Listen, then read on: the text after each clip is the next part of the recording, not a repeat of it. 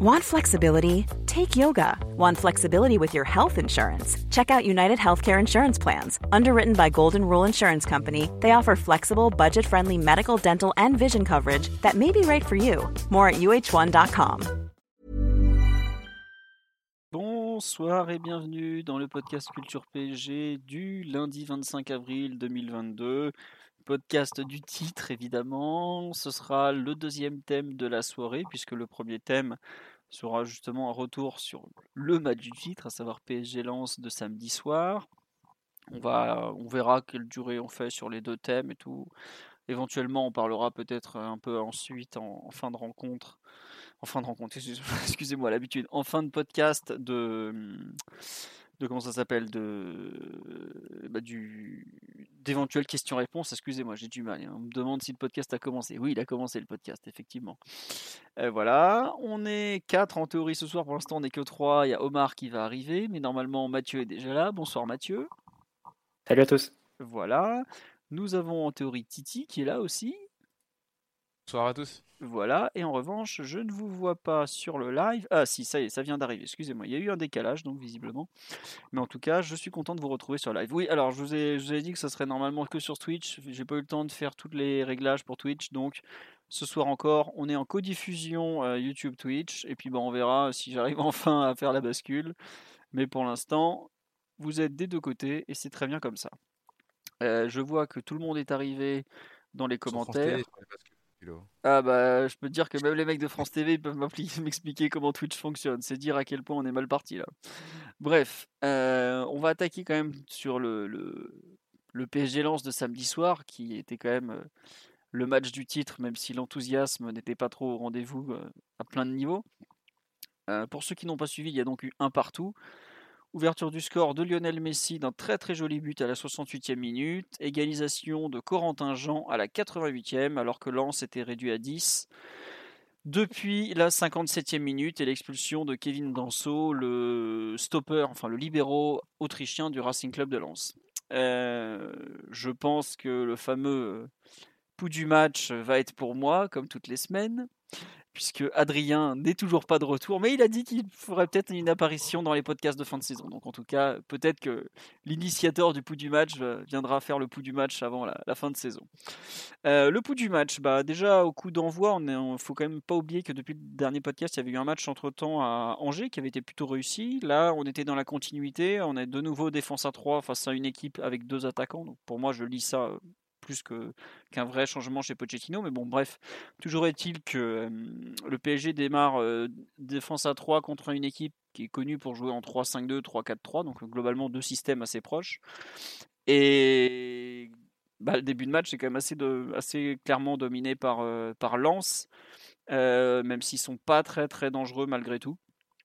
Il y a de, de quoi faire, mais bon, c'est pas c'est comment dirais-je, c'est pas c'est pas évident en fait. Il y a y a pas d'occasion vraiment franche et finalement les premières occasions sont même plutôt pour le PSG. À partir de la 20-25e, on commence à monter en puissance et on a, je dirais, une bonne 20, 20 15-20 bonnes minutes sauf que il y a notamment le duel de Hakimi, tout ça. Il y a vraiment un vrai bon passage entre la ouais, 20, 25e et la 40e. La 40e, c'est le moment où Klaus se retrouve en duel face à Navas. Alors heureusement, il tire fort et de façon un peu stupide sur le gardien. Mais pour le coup, c'était une vraie grosse occasion, peut-être la plus grosse d'après un mi-temps avec le, duel de Hakimi. Euh, quoique il y a aussi Mbappé qui a une frappe en bonne position, mais il est sur son pied gauche, donc c'est quand même, je trouve, moins dangereux. Il y a encore Fofana qui est dangereux avant la mi-temps, mais à la pause, le 0-0, à défaut d'être logique vu les occasions, est quand même plus ou moins logique sur la physionomie. arrive ensuite le début de la seconde mi-temps où je m'attendais à ce que le PSG prenne vraiment la main sur la partie et c'est toujours pas le cas en fait. Euh, on a le coup franc vite joué par Verratti qui joue ça comme un malin, mais le PSG n'arrive pas vraiment à dominer la partie, à emballer le match. Arrive heureusement euh, l'expulsion lançoise qui pour le coup voit un deuxième carton logique, mais un premier qui était, à mon sens très généreux, surtout qu'on a vu certains brins que le PSG a envoyés qui n'ont pas été sanctionnés, bon ça peu importe à vrai dire, hein, tant mieux pour nous. Et puis, bah, un peu sur un coup du sort, parce que le PSG accélère pas tant que ça. Il y a cette ouverture du score absolument fabuleuse de, Messi sur une frappe après une, jolie passe de Neymar. Et je pense que la passe est plus décisive qu'on l'imagine, malgré le fait qu'il soit à plus de 20, 25, ouais, 20, bons mètres au moins. Parce qu'il il feinte de passer vers la surface et il décale superbement Messi qui met euh, contrôle frappe euh, superbe. Et on mène un 0, euh, on fait pas un grand match, on est à peu près dedans, mais on s'endort un peu. Il y a. comment il s'appelle Franck Hez, excusez-moi, je ne retrouvais plus le nom du, coach de Lens qui fait des très bons changements pour le coup. Il y a une première alerte avec euh, Marquinhos qui revient euh, sauvé dans la surface alors qu'il y avait un hors-jeu. Et puis finalement, bah, on avait déjà quelques, quelques escarmouches, comme j'ai dit, et il y a une égalisation qui, sur la physionomie du match, n'est pas forcément illogique. Alors c'est sûr, le PSG a eu plus d'occasions, notamment Mbappé qui a eu une énorme occasion à la 92e où il arrive à tirer à côté ce qui est quand même assez improbable quand on sait tout ce qu'il a pu marquer cette année. Mais voilà, un peu au final, un partout. Il me semble qu'il y a des sifflets au coup de sifflet final. Et je suis qu'à peine surpris parce que bah, c'était pas terrible, hein, on va pas faire semblant.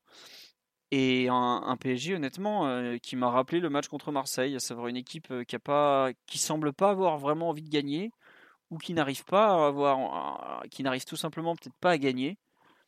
Et un. Bah, franchement, ça ressemblait pas à un match du titre. Quoi. Euh, je me souviens, il y a quelques années, on avait mis. Euh, on avait gagné 3-0 contre Monaco pour un match du titre, si je me trompe pas. On avait mis 7-1 à Monaco pour un match du titre. On avait mis 9-0 à 3 pour un match du titre. Euh, bah là, on fait 1-1 contre Lens en faisant un petit match. Malheureusement, ça a été un peu à l'image de l'ensemble de la saison, une équipe qui qui se contente un peu du minimum, qui arrive à ouvrir le score un peu par peut-être pas par hasard, mais pas loin non plus, parce que c'était pas comme s'il y avait une énorme pression sur les buts de Leca à ce moment-là. Et on se fait rejoindre un peu bêtement, parce qu'il y avait largement la place pour, euh, pour gagner. Hein. On se contre 10, alors que Lens a sorti pratiquement tous ses meilleurs joueurs, euh, ou n'a plus tous ses meilleurs joueurs par euh, suspension, remplacement, etc. Et tu finis à 1-1 en étant un peu dégoûté, avec une fin en autre boudin, des joueurs qui veulent même pas célébrer, une partie du public s'était déjà barré et les 40 000, 40, 45 000 autres qui regardent ça, genre, mais qu'est-ce que c'est que cette fin de, qu'est-ce, que c'est que cette fin de soirée, quoi? Donc, globalement, une soirée euh, de champions, mais de champions euh, un peu raté, j'ai envie de dire, quoi. Voilà, je m'excuse, j'arrive pas à lire les commentaires, je vais faire un léger test à cet instant, vous inquiétez pas si ça coupe. Mathieu, pour euh, compléter peut-être ce, ce pouls du match, pas très très joyeux, j'en conviens. Euh, voilà, c'est bon, visiblement. Je peux relire les commentaires. Je m'excuse, j'ai pas pu les lire pendant. Euh, voilà, on nous dit, j'ai bien peur que ça soit même pas un problème d'envie. Cette équipe n'en est pas une. Et c'est un peu le constat de cette saison. Oui, malheureusement, je, rejoins un peu ça. C'est un peu triste, mais c'est comme ça. Mathieu, pour compléter un peu sur l'aspect peut-être terrain que j'ai un peu développé, où je suis un peu resté sur ma fin une nouvelle fois. Qu'est-ce que tu en as pensé? Bon, après, je, vais dans ton sens évidemment, et c'est difficile de trop extrapoler sur ce qui se passe sur le, terrain parce que ce qui entoure cette fin de saison est, vraiment euh, particulier entre les tribunes qui font défection et l'équipe qui est plus dans la tête depuis un moment et, euh, l'impression générale que tout le monde veut passer à autre chose et, clore au plus vite cette saison qui a été euh, Bon, dire même de Leonardo, il me semble, après le match, un peu lourde pour tout le monde. Il dit les, derniers mois qui sont lourds, en fait. Au départ, il dit la saison, et puis après, il mm. corrige, il dit les derniers mois qui sont lourds. Mais moi, je te rejoins, toute la saison était lourde. Et pas dans le sens euh, sont lourds, euh, plutôt euh, lourd. Alors, c'est ouais, c'est clair. Et, donc, oui, c'était un match un peu à, cette, cette image-là. On a retrouvé quelques, quelques traits hein, entre l'embellie des, derniers matchs au niveau du trio offensif, par exemple, et bien retombé malgré le but de, Messi, euh, on a retrouvé un trio plus, plus dans la lignée de ce qu'ils ont fait cette saison. Et même Mbappé a, retrouvé son niveau de réussite plus des tout premiers mois, enfin des, on va dire du cœur de l'automne plutôt que, de 2022. Et Neymar Messi ont, retrouvé des, niveaux soit d'absence, soit de perte de balle qui étaient, plus, euh, qui étaient moins, moins dans la lignée de, leur euh, renouveau et, regain de forme des, derniers matchs. Avant ça, c'est vrai que le PSG n'était pas vraiment mis, en danger. Hein. Lens a eu quelques dans un style de jeu qui leur est assez, euh, assez familier, avec pas mal d'énergie. De, Fofana qui, fait, qui gagne beaucoup de mètres au pied, des, couloirs animés, etc. Mais ils n'ont pas eu beaucoup, beaucoup d'occasions.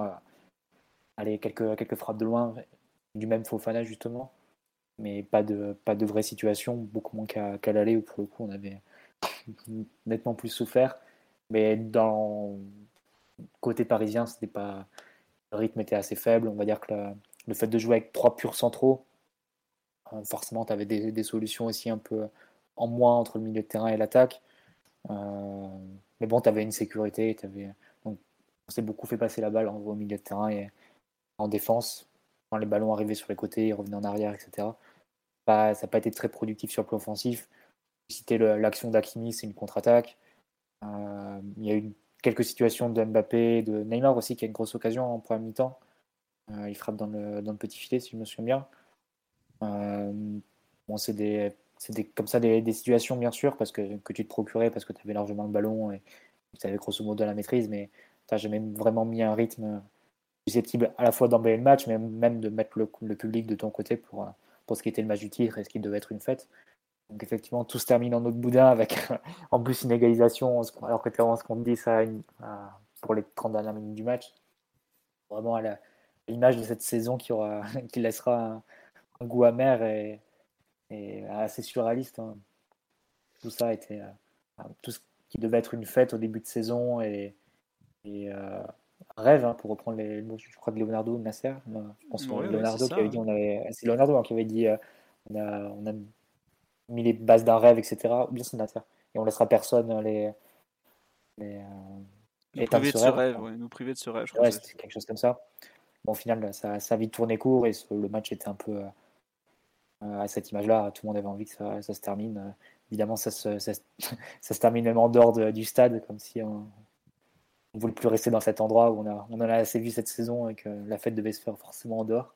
Alors qu'on n'a pas perdu un match à domicile cette année. Hein. Faut quand même Non, mais on en avait perdu quelque chose comme 4 euh, ou même 5, 6 l'année dernière. on en perd, je crois, 4 en championnat et deux en Ligue des Champions. Je me demande si on n'en perd pas. Non, on n'en perd pas en Coupe puisqu'on est allé au bout. Mais ouais, je crois qu'on avait perdu six matchs à domicile l'an ah, dernier. on, a perdu, on a perdu face à Lille, notamment le match du titre, entre guillemets. Ben, on a perdu Lille, Marseille, euh, Lille, Marseille, Lyon. Et il y en a un autre aussi, je crois. Et Nantes. Oh, bah oui, le Nantes, PSG Nantes. quelle performance. Donc, euh, ouais, on a. Et Monaco aussi qui était venu, euh, qui était venu gagner au, parc. Donc, ouais, on avait beaucoup. Ah oui, non, non je crois qu'on en perd 6 à domicile en Ligue 1 et 2 en Ligue des Champions alors. On en a perdu comme 8. Ouais, c'est possible. Hein. Je crois qu'on a cité au moins 5 en, Ligue 1, donc euh, c'est possible que. Hmm. Comme dit ce live, cette saison, c'est vraiment ouais, un, peu un condensé du PSG 2021-2022. Malheureusement, oui, c'est ça. Quoi. Mais bon. Hmm. Euh, attends, petit tour sur le live, on nous dit euh, sans troller, au parc, j'avais même pas capté qu'il y avait un, carton rouge tellement la physionomie du match n'avait pas changé.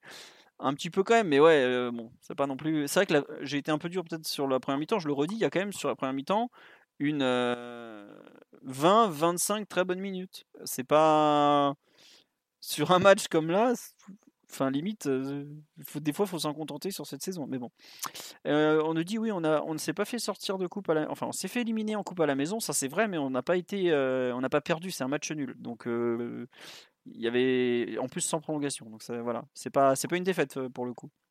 Voilà. autre réaction. attendez, il y avait autre chose que j'avais vu. Euh, on nous dit c'est pas un problème d'envie, cette équipe n'en est pas une et c'est bien le constat de la saison. Bah, malheureusement, c'est un constat qu'on a souvent fait dans, le podcast le lundi soir, donc on va pas dire le contraire maintenant. On dit un beau pouls du match, c'est pour un match qui le mérite peu. Oh là, attendez, le pouls du match, c'est une institution, on se doit de faire ça bien quand même. Fofana qui doit signer à Paris, est-ce que c'est trop demandé? Bah, Je ne sais pas, mais en tout cas, ce jeune est survolté quand il décide de croiser le maillot parisien, ce qui nous avait déjà un peu piétiné à l'aller. Alors, il nous a remis là, une misère en retour. Donc, euh. il a marché sur le terrain. ça t'a pas rappelé, Titi, un peu les quand Ndombele prenait le ballon et il faisait 40 mètres tout droit face à nous. Totalement, totalement. Bah, tous les milieux un peu, un peu comme ça, euh, très costauds, euh, qui arrivent à mettre beaucoup d'impact au milieu de terrain et à, avaler des, des mètres et, et, de la distance au milieu de terrain, ils, ils nous font toujours mal. Hein. C'est souvent comme ça. Même Timo Bakayoko, à un moment, euh, l'année du titre avec Monaco, il nous, a fait, il nous avait fait beaucoup mal. Mais vraiment tous les milieux comme ça, à chaque fois, à chaque fois contre notre milieu de terrain ça, ça, ça, ça, ça, passe, ça se passe bien pour eux. Quoi. ouais. Euh, on nous dit est-ce que cette équipe peut proposer mieux? Tu as un avis, Titi, sur le fait que cette équipe peut proposer mieux que ce qu'on a vu pendant... J'espère. J'espère quand même. J'espère parce que comme tu l'as dit, il y a eu 20-25 minutes euh, plutôt, plutôt pas mal, mais sinon le reste du temps c'était un peu, un peu triste, euh, un rythme peu emballant, et un peu pareil que sur le match de la semaine dernière contre, contre l'OM. Un peu du mal à changer de rythme, à, trouver des, solutions, à, accélérer le jeu. Le fait d'être passé à, 3, on enfin, ça fait quelques, enfin, on enchaîne un peu sur le à 3 derrière. Ça mm. nous, ça nous enlève des, des possibilités, euh, même euh, pour, pour attaquer. Je trouve que ça nous, ça nous complique un peu la tâche par, euh, par moment. C'est pas si clair et c'est pas, on le disait déjà depuis longtemps, mais c'est pas un système aussi, aussi, aussi facile à mettre en place que ça. On le voit bien sur les matchs qu'on produit depuis qu'on joue un peu avec ce système-là. évidemment, c'est un peu tard et on aurait peut-être pu, pu et dû le faire un peu plus tôt, mais c'est vrai que je trouve que pour attaquer, c'est un peu plus compliqué c'est un peu moins clair. Euh, un joueur. de base, c'est pas très clair. Voilà, t'enlèves un joueur, euh, t'enlèves un joueur devant, tu mets un joueur de plus derrière le ballon. Il euh, y a eu des choses un peu bizarres où des fois, par moment, t'as Marquinhos à la relance qui se mettait au milieu de terrain. Hmm. Tu vois, c'était un peu bizarre. On avait l'inverse de ce qu'on fait d'habitude quand on, quand on jouait à D, bah, le, milieu de terrain qui descend pour faire la ligne de 3. Là, on avait Marquinhos qui, des fois, quand on relançait, se mettait au milieu de terrain. Enfin, il y avait des choses un peu, un peu spéciales. Bon, après, c'est vrai qu'on va pas, il y aura peut-être pas de lendemain à tout ça, donc on va pas suranalyser ça. Mais euh, non, j'espère qu'on est capable de faire mieux quand même, que cette équipe est capable de faire mieux. Sinon, euh, c'est très dommage parce que c'était un, peu une équipe pas cheap, mais presque, hein, qu'on a vu euh, samedi. Mm. En tout cas, une équipe qu'on aurait pu imaginer en début de saison, à, deux, à deux noms près, peut-être au milieu de terrain avec Gay, ou peut-être qu'on aurait pu voir un, un Paredes à sa place ou quelqu'un d'autre. Et dans les buts, entre Navas et Donnarumma, c'était un peu kiff-kiff. Donc voilà, c'était peut-être une équipe un peu cheap. Bon, certes, on est en fin de saison, certes, il n'y a, plus, a plus grand chose à jouer, etc.. Je pense que dans les têtes, ils n'y sont plus, on va pas surinterpréter. Donc, euh, moi, je pense que, cette équipe est capable de faire mieux quand même. Voilà. J'espère que c'est pas, pas tout ce qu'ils avaient dans, tout ce qu'ils ont dans le ventre, pardon. Ah bah ouais, quand même. Enfin, on jouait le huitième de Ligue 1. Euh, enfin, voilà. Hein. Et on nous dit que ça semble pas être euh, une histoire de système. bah, franchement, j'ai pas trouvé la différence entre 4-3-3 et 3-4-3. Je... Vraiment. Euh... Enfin, tu. Ouais, ouais, t'enlèves un joueur au milieu, même si, comme on me le dit sur live, c'est Danilo qu'on retire au milieu. Donc voilà, mais bon, tu. C'est pas. Enfin, Lance est venu nous presser, euh, on savait pas quoi faire. Quoi. Au bout d'un moment, on, on, était des fois coincés, on a joué un peu avec le feu par moment. Bon, après, c'est encore heureux qu'on arrive. Il y a des situations mal un peu bizarres à la relance, même quand Lance te pressait un peu moins, ou euh, Ramos se décalait un peu vers la gauche parce qu'il a besoin de se mettre euh, euh, sur son pied comme ça pour trouver un angle. Du coup, Kipembe se décalait encore plus côté gauche et ça mettait Mendes assez, assez haut d'emblée d'action. C'était assez. Euh, et du coup, recevoir des ballons un peu, peu bizarres, pas, pas avec le jeu face à lui ou avec beaucoup d'espace pour avancer. Donc, c'était des situations assez, assez curieuses parfois. Je trouvais qu'il mettait un peu. Je sentais que c'était parfois pas, tout à, enfin, les joueurs n'étaient pas totalement à l'aise en fait avec cette disposition. Euh, J'ai en tête une situation où Ramos se décale vraiment bien à gauche pour faire une, transversale en deuxième période vers, vers Hakimi. Transversale très bien réussi et aucun problème là-dessus, mais tu sentais quand même que enfin, c'est un joueur qui a besoin de, se donner comme ça ce, cet angle-là. Donc euh, ouais, c'est bah, après c'est la fin de saison, on sait pas trop. Euh, c'est difficile vraiment de, de, tirer des points sur la comète et d'avoir des enseignements vraiment clairs sur, euh, sur ce choix de système. Mais dire que l'intérêt c'est surtout de voir Ramos sur des matchs d'affilée, voir s'il peut enchaîner sans, sans se reblesser. C'est important d'avoir ces informations-là avant, la, avant la, la, saison prochaine du point de vue du PSG, ça c'est évident. Après, sur le plan tactique, forcément, ça c'est plus difficile d'en tirer quelque chose. Ouais, après, tu vois ce qu'on dit sur la live, ce qui est dommage, c'est que ça faisait encore plus décrocher certains attaquants, euh, notamment Neymar. J'avoue que sur les derniers matchs, je trouvais que ce qui était intéressant, c'est que Neymar restait pas mal devant et le meneur de jeu, des fois, c'était plus Messi, tout ça. Là, je trouve que on a retrouvé les mauvais côtés de Neymar. Euh, enfin, dans le sens où il veut tellement aider l'équipe qu'il va décrocher, décrocher, décrocher. Mais après, pour remonter le ballon, sachant qu'on n'est pas non plus super connecté en tant qu'équipe, on a, euh, on voit qu'on a ensuite des difficultés à avancer et tout ça. Quoi. Donc, euh, je sais pas. Après, il essaie de compenser du coup. Excuse-moi. Oui, c'est ça. Vas-y, vas-y essaye de compenser un peu ce, ce, joueur qui manque, tu vois, au milieu de terrain. C'est ce qu'il essaye de faire. Je pense que c'est, je pense que c'est assez logique euh, de, de, le voir essayer de, de, faire ça. C'était quelque chose qu'il faisait beaucoup aussi euh, sous, sous, sous, Tourelle quand on jouait euh, parfois en 3-4-3, etc. Et bah là, parce qu'il y avait que Verratti au milieu de terrain avec Gay, parfois Messi un peu plus haut, un peu plus haut qu'eux. On avait peut-être on avait besoin pardon, de ce joueur-là avec un peu d'activité qui va chercher le ballon pour essayer de le remonter. Ce qui est dommage, c'est qu'il n'ait pas réussi à connecter un peu plus avec Léo ou avec Mbappé, tu vois. Donc, mais je trouve ça un peu logique et c'est un peu une résultante du système, tu vois. Et donc, euh, je trouve que le commentaire est, plutôt bon parce que c'est vrai que je suis d'accord avec vous. Je préfère quand il était un peu plus haut, euh, un peu plus euh, en attente et un peu moins protagoniste sur ces dernières semaines, quoi. Ouais, ouais, ben bon. Ah, J'avoue qu'on parle aussi du fait que pour, pour une défense à 3, nos, nos défenseurs ont peut-être pas assez conduit le ballon pour tenter de le remonter, mais moi je- j'entends très bien ça et je suis d'accord que c'est peut-être là où Marquinhos a été le meilleur des trois à la relance, c'est qu'il a pas hésité lui à monter, à prendre des mètres et tout. Mais il y a des moments, je vois Kimpembe, il se retrouve à être un peu. Le pressing de lance est assez bien organisé pour le coincer sur son pied gauche. Et il se retrouve à, à faire une passe avec son pied droit où on sait qu'il n'est pas très à l'aise. Dans ces cas-là, euh, je pense qu'il évite l'erreur plutôt que de tenter de gagner des mètres. Quoi. Parce que euh, c'est. Ils sont pas très à l'aise, même s'ils y ont joué un peu. Et je pense surtout parce que Lens nous a mieux lu que ce que nous, on a lu leur, euh, animation défensive, en fait, tout simplement. Quoi. C'est pas infamant de dire que samedi soir, euh, tactiquement, on a été dominé par l'équipe adverse globalement. Enfin, moi, en tout cas, c'est l'impression que j'en avais devant, devant l'écran en voyant le match. Quoi. Je sais pas si vous avez aussi ressenti ça, Mathieu et, et, et Titi. J'allais dire Omar, mais Omar arrive. Ah bah il est là, Omar. Bonsoir, Omar. Bonsoir. Euh, voilà. Euh, je, j'étais en train de, on était en train de parler de la défense à 3 un peu et de tout, euh, tout ce que ça apporte en termes de, de, de difficulté peut-être à lancer les actions. Qu'est-ce que tu en penses de les problèmes justement pour se sortir du pressing de lance, le fait qu'on n'avait pas l'air de, spécialement connaître nos mécanismes de relance dans ce système, quoi? Ben, pour moi, il y a plusieurs, euh, il y a plusieurs problèmes auxquels tu as été confronté. C'est déjà l'infériorité numérique dans le cœur du jeu. Euh, étant donné que tu peux, compter euh, Fofana pour un joueur et demi, euh, être à aller 3 contre 2 constamment pour Gay et Verratti, ça leur a donné des, situations extrêmement complexes pour se sortir de la pression. Et je suis assez d'accord sur le, sur le commentaire qui disait que les, la défense à 3 est surtout eu une interprétation très positionnelle de la part de Ramos et, et Kipembe et beaucoup mieux interprétée en tout cas euh, par Marquinhos qui, a vraiment poussé énormément ses actions, euh, qui n'a pas hésité à corriger, qui a même dédoublé dans le dos de, dans le dos de Hakimi. Donc c'est dire s'il avait euh, bien interprété le rôle et même fait beaucoup de, de dépassements de fonction. Donc ça c'était plutôt pas mal.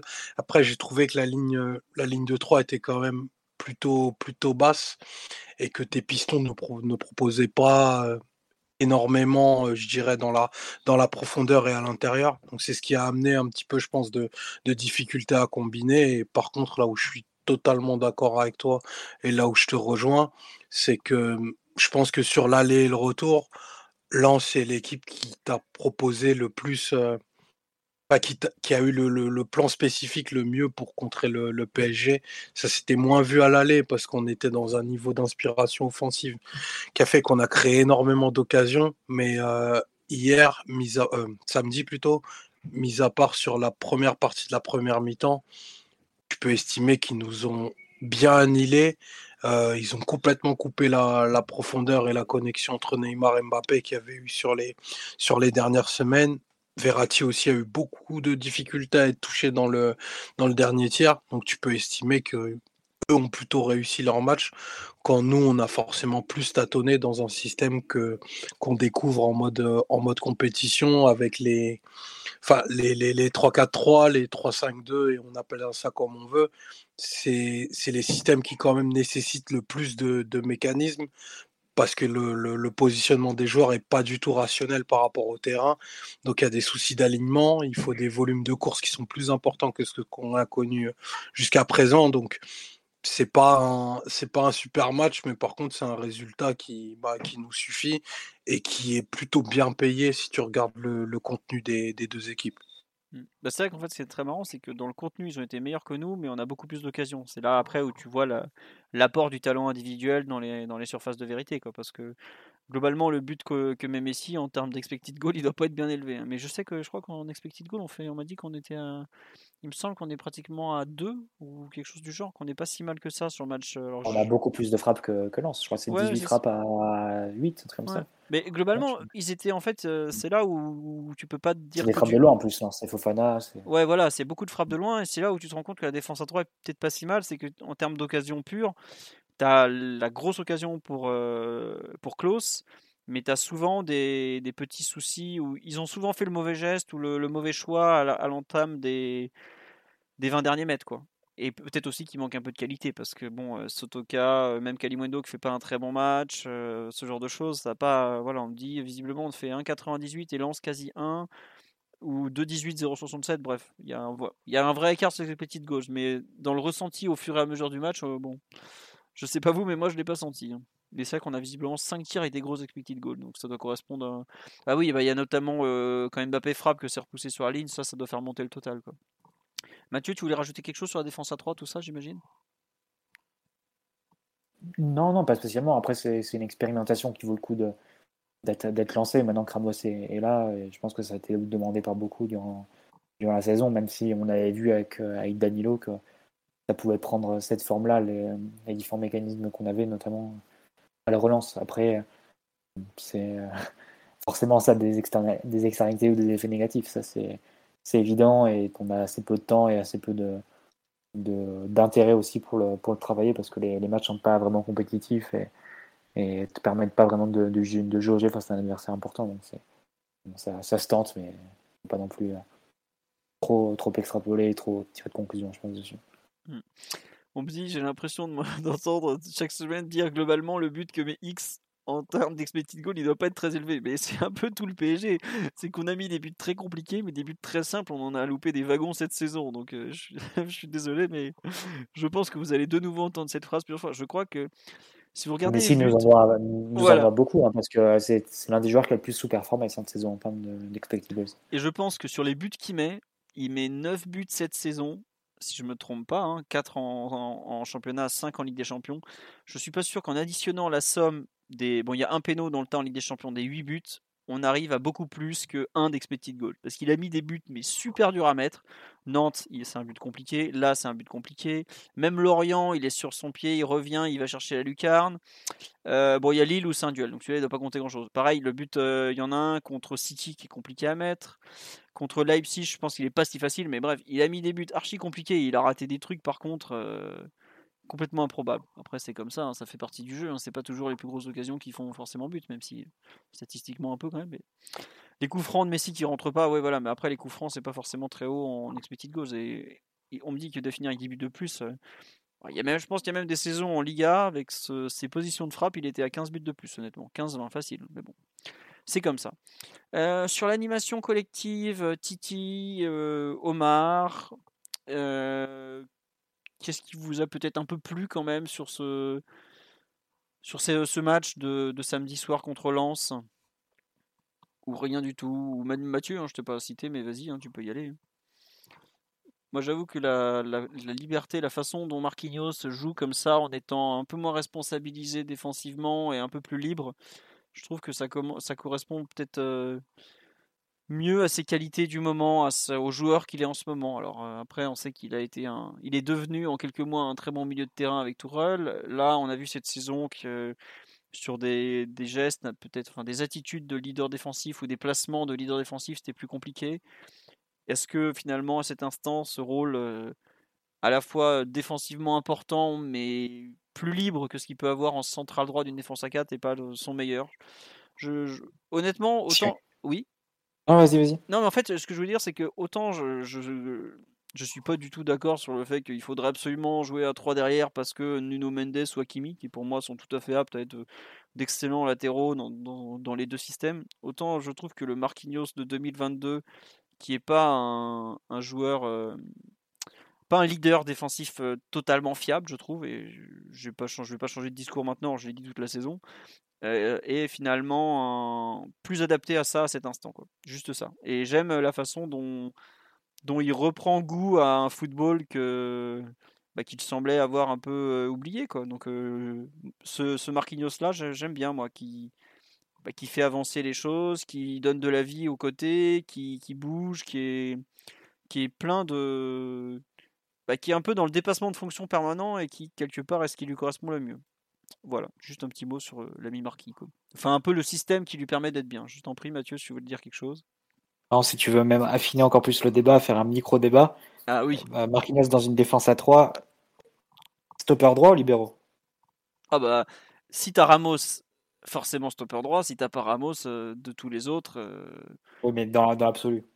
Bah, peut-être même stopper droit, moi. Moi, je trouve que stopper droit, je sais qu'en équipe, c'est en équipe de France, c'est que le PSG qu'on a vu Kim Pembe vraiment plein axe, plein axe, tu vois, une Je défense. crois à que c'est en équipe de France, il a dû faire. Bah, les deux, je pense. On a dû Je crois dans le PSG, on l'a vu aussi. Bah, tu vois, Mm. limite, je me dis que Kim Pembe me semble, euh, c'est ça, c'est très paradoxal, peut-être plus à même d'être ce, ce joueur le plus axial de la défense que, que Marquinhos, parce que Marquinhos a une telle capacité euh, à couvrir un côté. On me dit que c'est avec la France, mais j'ai un souvenir de lui avec le PSG. Non, au peut-être. PSG aussi, hein, je- avec Kurzawa, avec ce stopper, quoi, je pense. Oh là là, quelle équipe, quelle euh. équipe, équipazzo, monsieur. Ça, dans, les, dans les derniers mois de dans les derniers mois de Tourelle, je pense qu'on a déjà, déjà voir cette configuration. Je disais ça parce que libéraux, il avait déjà occupé ce poste avec euh, avec Tourelle.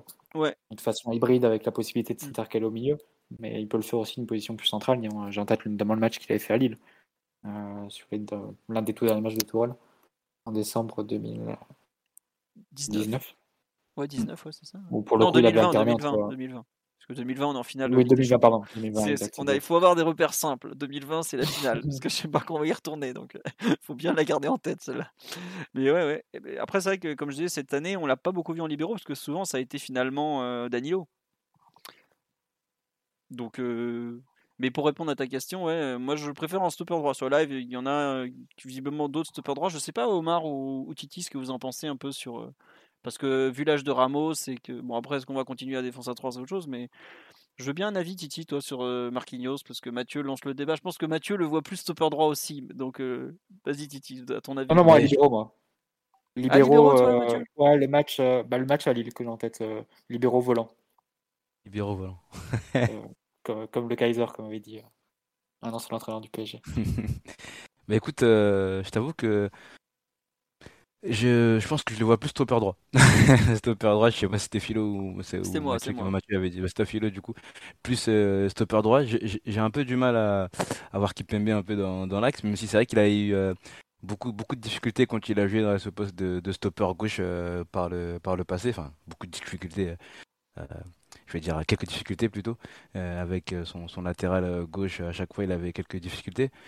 Donc je, je sais pas si je le, verrai en leader un peu de, cette défense là en, en libéraux comme ça euh, Kimpembe donc moi je j'irai Marquinhos un peu à stopper droit Ramos dans l'axe un peu aussi pour compenser les, cannes qu'il n'a plus hein. on a vu on l'a vu se faire dépasser par moment se faire prendre en vivacité sur les deux derniers matchs. C'était un peu un peu compliqué même s'il a réussi à revenir grâce à son physique etc mais euh, voilà, je le vois, le vois plus, capable de couvrir de grands espaces et je me dis que pour, le protéger un peu, euh, on pourrait le mettre euh, dans, dans, l'acte de cette défense-là entre les, entre les deux autres. Ouais. On nous dit sur live que ah, Fabien était sûr que tu allais citer Beckenbauer, euh, Mathieu, en, exemple. Tu es connu avec tes citations, Mathieu, désormais. Et on nous dit, oui, il y a stopper droit. euh, Il y a des gens qui disent, en fait, que comme euh, pour être libéraux, il faut savoir défendre en toutes circonstances. Vaut mieux mettre Marquinhos sur le côté, parce que des fois, il sort de façon un peu étrange. Après, c'est vrai qu'on nous dit que Marquinhos pourrait avoir un rôle à la Mathias Sammer. Bah, le Mathias Sammer, pour ceux qui n'ont pas connu les années 90, qui était un, immense libéraux euh, de l'Allemagne, vainqueur de l'Euro et du grand BFAOB de, de Otmar Hitzfeld avant qu'il signe au Bayern, et qui était donc un, une sorte de, ouais, de libéraux qui sortait, qui allait au milieu de terrain, qui régnait un peu partout, qui était entouré euh, par une, une garde de Jürgen Kohler et autres, euh, Stéphane Reuter, ce genre de type, qui m'ont fait rêver étant jeune, je ne le nie pas. Euh, et qui effectivement était un libéraux qui avait fait, si vous pouvez revoir l'Euro 96 notamment, euh, immense Mathias Sammer, mais je crois qu'à part Omar, euh, Mathieu était à peine né et Titi, je suis pas trop sûr. Mais bah, il Ah, j'ai le même âge que Mathieu, oublie pas. hein. Ouais, bah oui, c'est même âge, euh, sans trahir des secrets. voilà, donc euh, bon, euh, je, c'est une, effectivement, je souhaite à Marquinhos d'être en mesure de tenir le rôle de libéraux slash milieu de terrain façon Mathias Zammer. Je sais pas Omar si, si tu te rappelles de ce grand rouquin qui aujourd'hui est devenu un, un beau chauve, mais quel joueur Ouais, il avait d'autres qualités techniques quand même que, que Marquinhos. Oh, Il, quand était- même. il me, oh, il me paraît un poil supérieur quand même. Ah ouais, moi c'est marrant, j'aurais pas dit ça. Autant je le Ah voyais bah, totalement ah bah, euh, débordant de hein. testostérone par rapport à Marquinhos, autant bah, techniquement. sans faire les anciens, les anciens combattants, euh, quand ils partaient en conduite et tout, il y avait des petits crochets courts euh, que Mathieu n'aurait pas renié. C'est vrai que les conduites de balle de Mathias Zammer venant de l'arrière, hein, c'était beau. Mais bon, c'était, Enfin, c'était une autre époque. Mais allez, allez voir sur YouTube, honnêtement. euh, franchement, c'était, c'était super cool à voir à l'époque. euh. Puis bon, Aujourd'hui, c'est Ah, C'est l'année où il a le ballon d'or en plus, euh, Tout à fait. 96. Tout à fait. Bah après, ouais, il, il a pratiquement pas. Je crois qu'il il a rejoué pratiquement pas parce qu'après, il a les jeux- le genou en vrac. Il fait la finale de Ligue des Champions contre la Juve, mais euh, il, il a les, il, a le, il a les genoux explosés et il joue pratiquement plus après jusqu'à la fin de sa carrière. Mais avant de devenir. souvenir cette finale. Ah, immense souvenir. Lars Ricken, première touche de balle, lobe de 30 mètres. Mais bref, on n'est pas là pour Il, a- parler il de avait quel âge là pour arrêter sa carrière euh Je crois Euh, que sa mère doit être de 65 si je me trompe pas, donc il avait 31 ans à peine. euh. Ok. C'était euh, un des derniers joueurs de la RDA qui avait fait partie de l'Allemagne euh, réunifiée. Euh, il est de 67, donc tu vois, il avait même pas ça, il avait 29-30 ans, et il arrête euh, peu après parce que bah, à l'époque, euh, il y avait des joueurs qui arrêtaient leur carrière à cause des genoux en vrac, euh, beaucoup plus jeunes qu'aujourd'hui. Voilà, il tente un énième comeback en, 2000 en 97-98. Mais bref, on s'en fout. Toujours est-il que ça. Bon, on fait un petit aparté historique, mais en tout cas, on souhaite à Marquinhos de, de devenir ce genre de joueur. On nous dit qu'il était plus physique, mais pas plus technique. Mais c'est vrai qu'il a été dans des équipes avec des stoppers de tout premier ordre. Et c'était à l'époque. euh, la, la défense à 3 était beaucoup plus utilisée. Enfin, il y a eu un. À l'époque, en Allemagne, c'était la base. Après, ça a bien disparu. Aujourd'hui, ça revient. Mais en tout cas, euh, effectivement, il y a, y a de quoi faire. Et quel âge j'ai? J'ai eu euh, 36 ans et demi il y a quelques jours. Voilà. Et donc, euh, j'ai, c'était ma jeunesse, si je peux me permettre. Voilà. Euh, sur la défense à 3, on a fait le tour, à part si on marche quelque chose. Sur l'animation offensive, en- il y a quelque chose qui vous a plu, déplu? Moi, je trouve que le meilleur moment du match, c'est vrai que c'est dommage. Je trouve qu'on a eu du mal à relancer depuis l'arrière, on l'a vu. euh, comment il s'appelle euh, Franck Hez, Lance nous a vraiment. Quand Lance nous faisait repartir depuis le gardien, vraiment on était en galère. Mais je trouve que les 20 minutes où on arrive à garder le ballon haut sur le terrain, euh, où on récupère haut, où on arrive euh, à enchaîner des 3-4 temps de passe et tout. Là, pour le coup, c'était vraiment intéressant. Il y avait euh, de la présence, du, volume de jeu, un ballon qui circulait bien.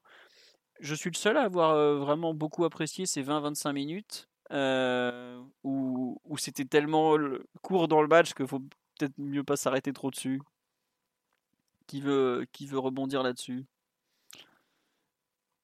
Absolument personne, c'est dire à quel point c'était pas du tout partagé par les autres. Donc on va passer au perf individuel sur cet échec monumental, puisqu'il n'y avait pas grand-chose d'autre à en sauver.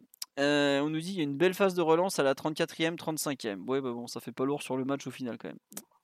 Donc, avançons au perf individuel de la rencontre, puisque la perf collective, comme vous l'avez compris, ne restera pas dans les mémoires.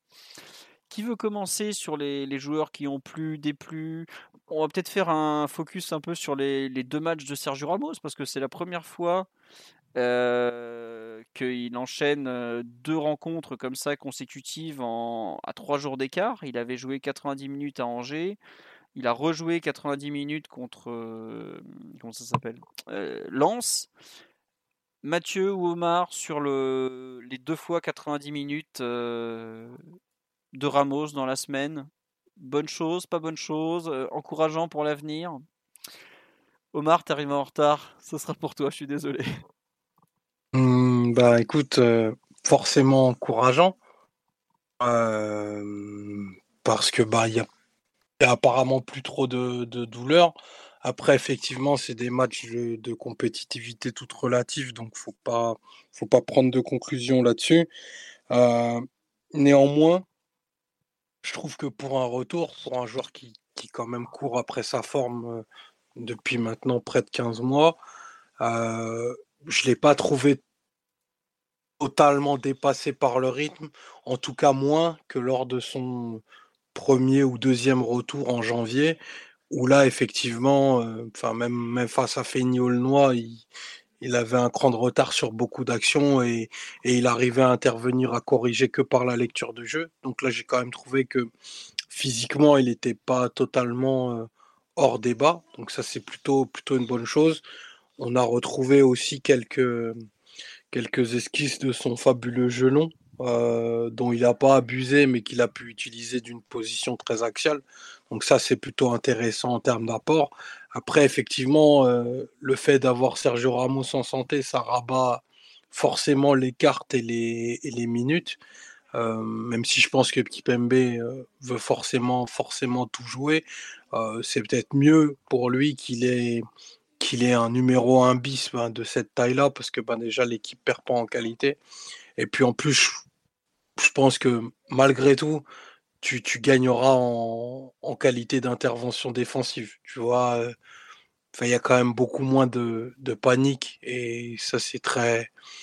Enfin, je pense hein, qu'il y aura beaucoup moins de panique quand Sergio Ramos sera, sera à la manette, euh, sera aux manettes, pardon, parce que parce qu'il a tout vu, il connaît tout et c'est un défenseur capable de dégoupiller, mais il dégoupille pas quand, quand le bateau tangue. Donc je me projette un petit peu, je je suis absolument pas objectif en disant que moi ce que j'ai vu m'a convaincu. Hein. à partir du moment où, où Sergio Ramos est ne serait-ce que dans ton effectif, moi tu enfin j'irai toujours à la guerre avec lui.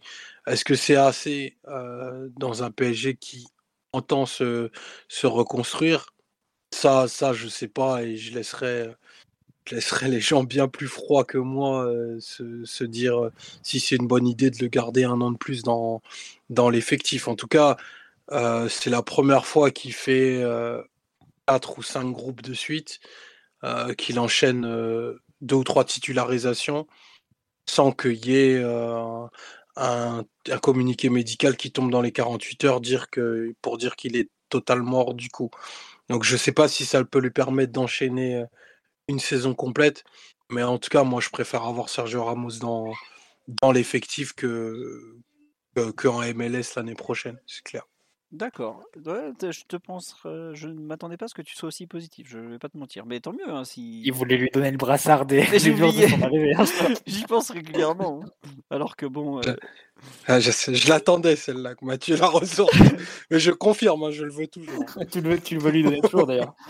Bien entendu. Avec Danilo en vis. Ah bah évidemment, la légende on nous dit, il y en a qui sont d'accord avec toi que le, défenseur légendaire est toujours là. Il y a des gens plus réservés sur son physique, j'avoue faire partie de ces gens-là. Hein. On nous dit du bord du terrain, il pue le charisme. Ah bah oui, c'est François qui, faisait les photos. Non mais c'est non mais c'est marrant parce que souvent après les matchs on débriefe les, photos tout ça et il me dit il n'a pas le même ressenti lui qui shoot tout ça, il, il, les voit de très près les joueurs forcément. Il dit ouais franchement bah, le, charisme de, de, Ramos, tu le sens de, près, quoi, en fait. C'est quelque chose, c'est quelque chose de ultra perceptible. Tu, il dégage quelque chose que les autres n'ont pas, quoi. Et c'est, enfin voilà, le mec comme l'a dit Omar, il a tout vu, tout gagné. Tu, qu'est-ce que tu veux lui apprendre à Sergio Ramos À part peut-être foirer un huitième de finale en ayant mené 4-0 à l'aller, il va rien apprendre au PSG entre guillemets, quoi. Donc tant mieux. Après, il y a la question, je ne sais pas Mathieu ce que tu en penses, un peu peut-être du, physique, non? Ça, c'est la question forcément qui se pose après cette, saison. Moi, je suis très fan du défenseur qu'a été Sergio Ramos. C'est un défenseur qui a évidemment sa place dans les discussions pour dire qu'il est parmi les meilleurs défenseurs de l'histoire. Ça, c'est évident. C'est le meilleur défenseur de sa génération. Et c'est évidemment un leader né. C'est quelqu'un qui, qui, a cette aura et qui, qui la transmet euh, extrêmement naturellement. Et, de façon euh, évidemment perceptible par tout le monde, coéquipier comme adversaire, comme spectateur. Euh, après, évidemment, bah, la question du physique, c'est la question qui se pose. Ça peut déjà être un, bon point s'il arrive à enchaîner tous les matchs cette saison, mais euh, sur la fin de saison, j'entends. Mais est-ce que ça suffirait pour, pour repartir sur une nouvelle saison? Avec tous les doutes qu'il y a eu, notamment au niveau de la cheville, hein, c'est des, blessures ultra. ou du mollet, pardon. Le mollet, bah, il y a eu les deux. Mollet, hein. mollet, mollet. Mais, euh, la cheville surtout. Hein, pénible, ouais. c'est une blessure ultra pénible. On est bien placé avec Pastore, on l'a vu. C'est une fois que tu as ça, c'est ça devient ça devient assez compliqué. Tu peux avoir beaucoup de rechutes et et, euh, avoir du mal à enchaîner. Oui, forcément la, la, question se pose et la question se pose parce que aussi tu lui donnes un énorme salaire. Donc, euh, Est-ce que ça gêne vraiment hein. le PSG, ça, Mathieu? En termes d'image, c'est jamais, euh, c'est jamais très positif. Hein. Et ça peut participer aussi à, l'espèce d'éloignement qui entre le public et, et, l'équipe. Hein. Je rappelle que Ramos, pour, les, pour son retour à la compétition, il s'était fait pourrir par le parc euh, avec des sifflets unanimes. C'était face à Bordeaux, hein, euh, qui avait eu peut-être le, match suivant. C'était pas Lorient? C'était. Je sais plus. Bref, c'est Lorient, Ouais, c'est Lorient. sur sa première réapparition au parc, c'était fait euh, parce que c'est un symbole, parce que c'est un joueur à qui tu, tu, donnes un salaire énorme et il a rendu en faisant 5 matchs cette saison. Donc, est-ce que ça justifie une confiance sur l'année prochaine? Bon, Il se peut qu'on n'ait pas le choix, hein, que le joueur ne veuille pas, absolument pas partir et que du coup on, le garde dans l'effectif. Et, s'il est dans l'effectif et s'il est apte, évidemment qu'il faut le, le, garder.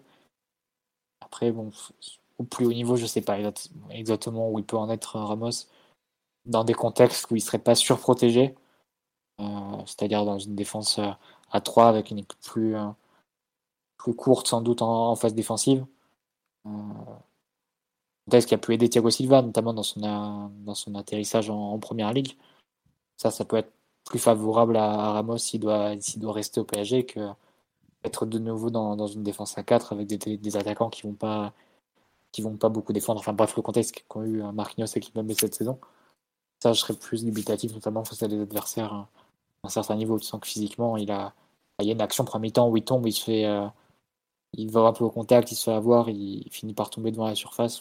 Bon, tu dis un peu. Il y en a eu d'autres sur certains matchs précédents. À, Angers, il y a une action notamment où Ali Chaud euh, lui met 5 mètres en 5 mètres ou presque.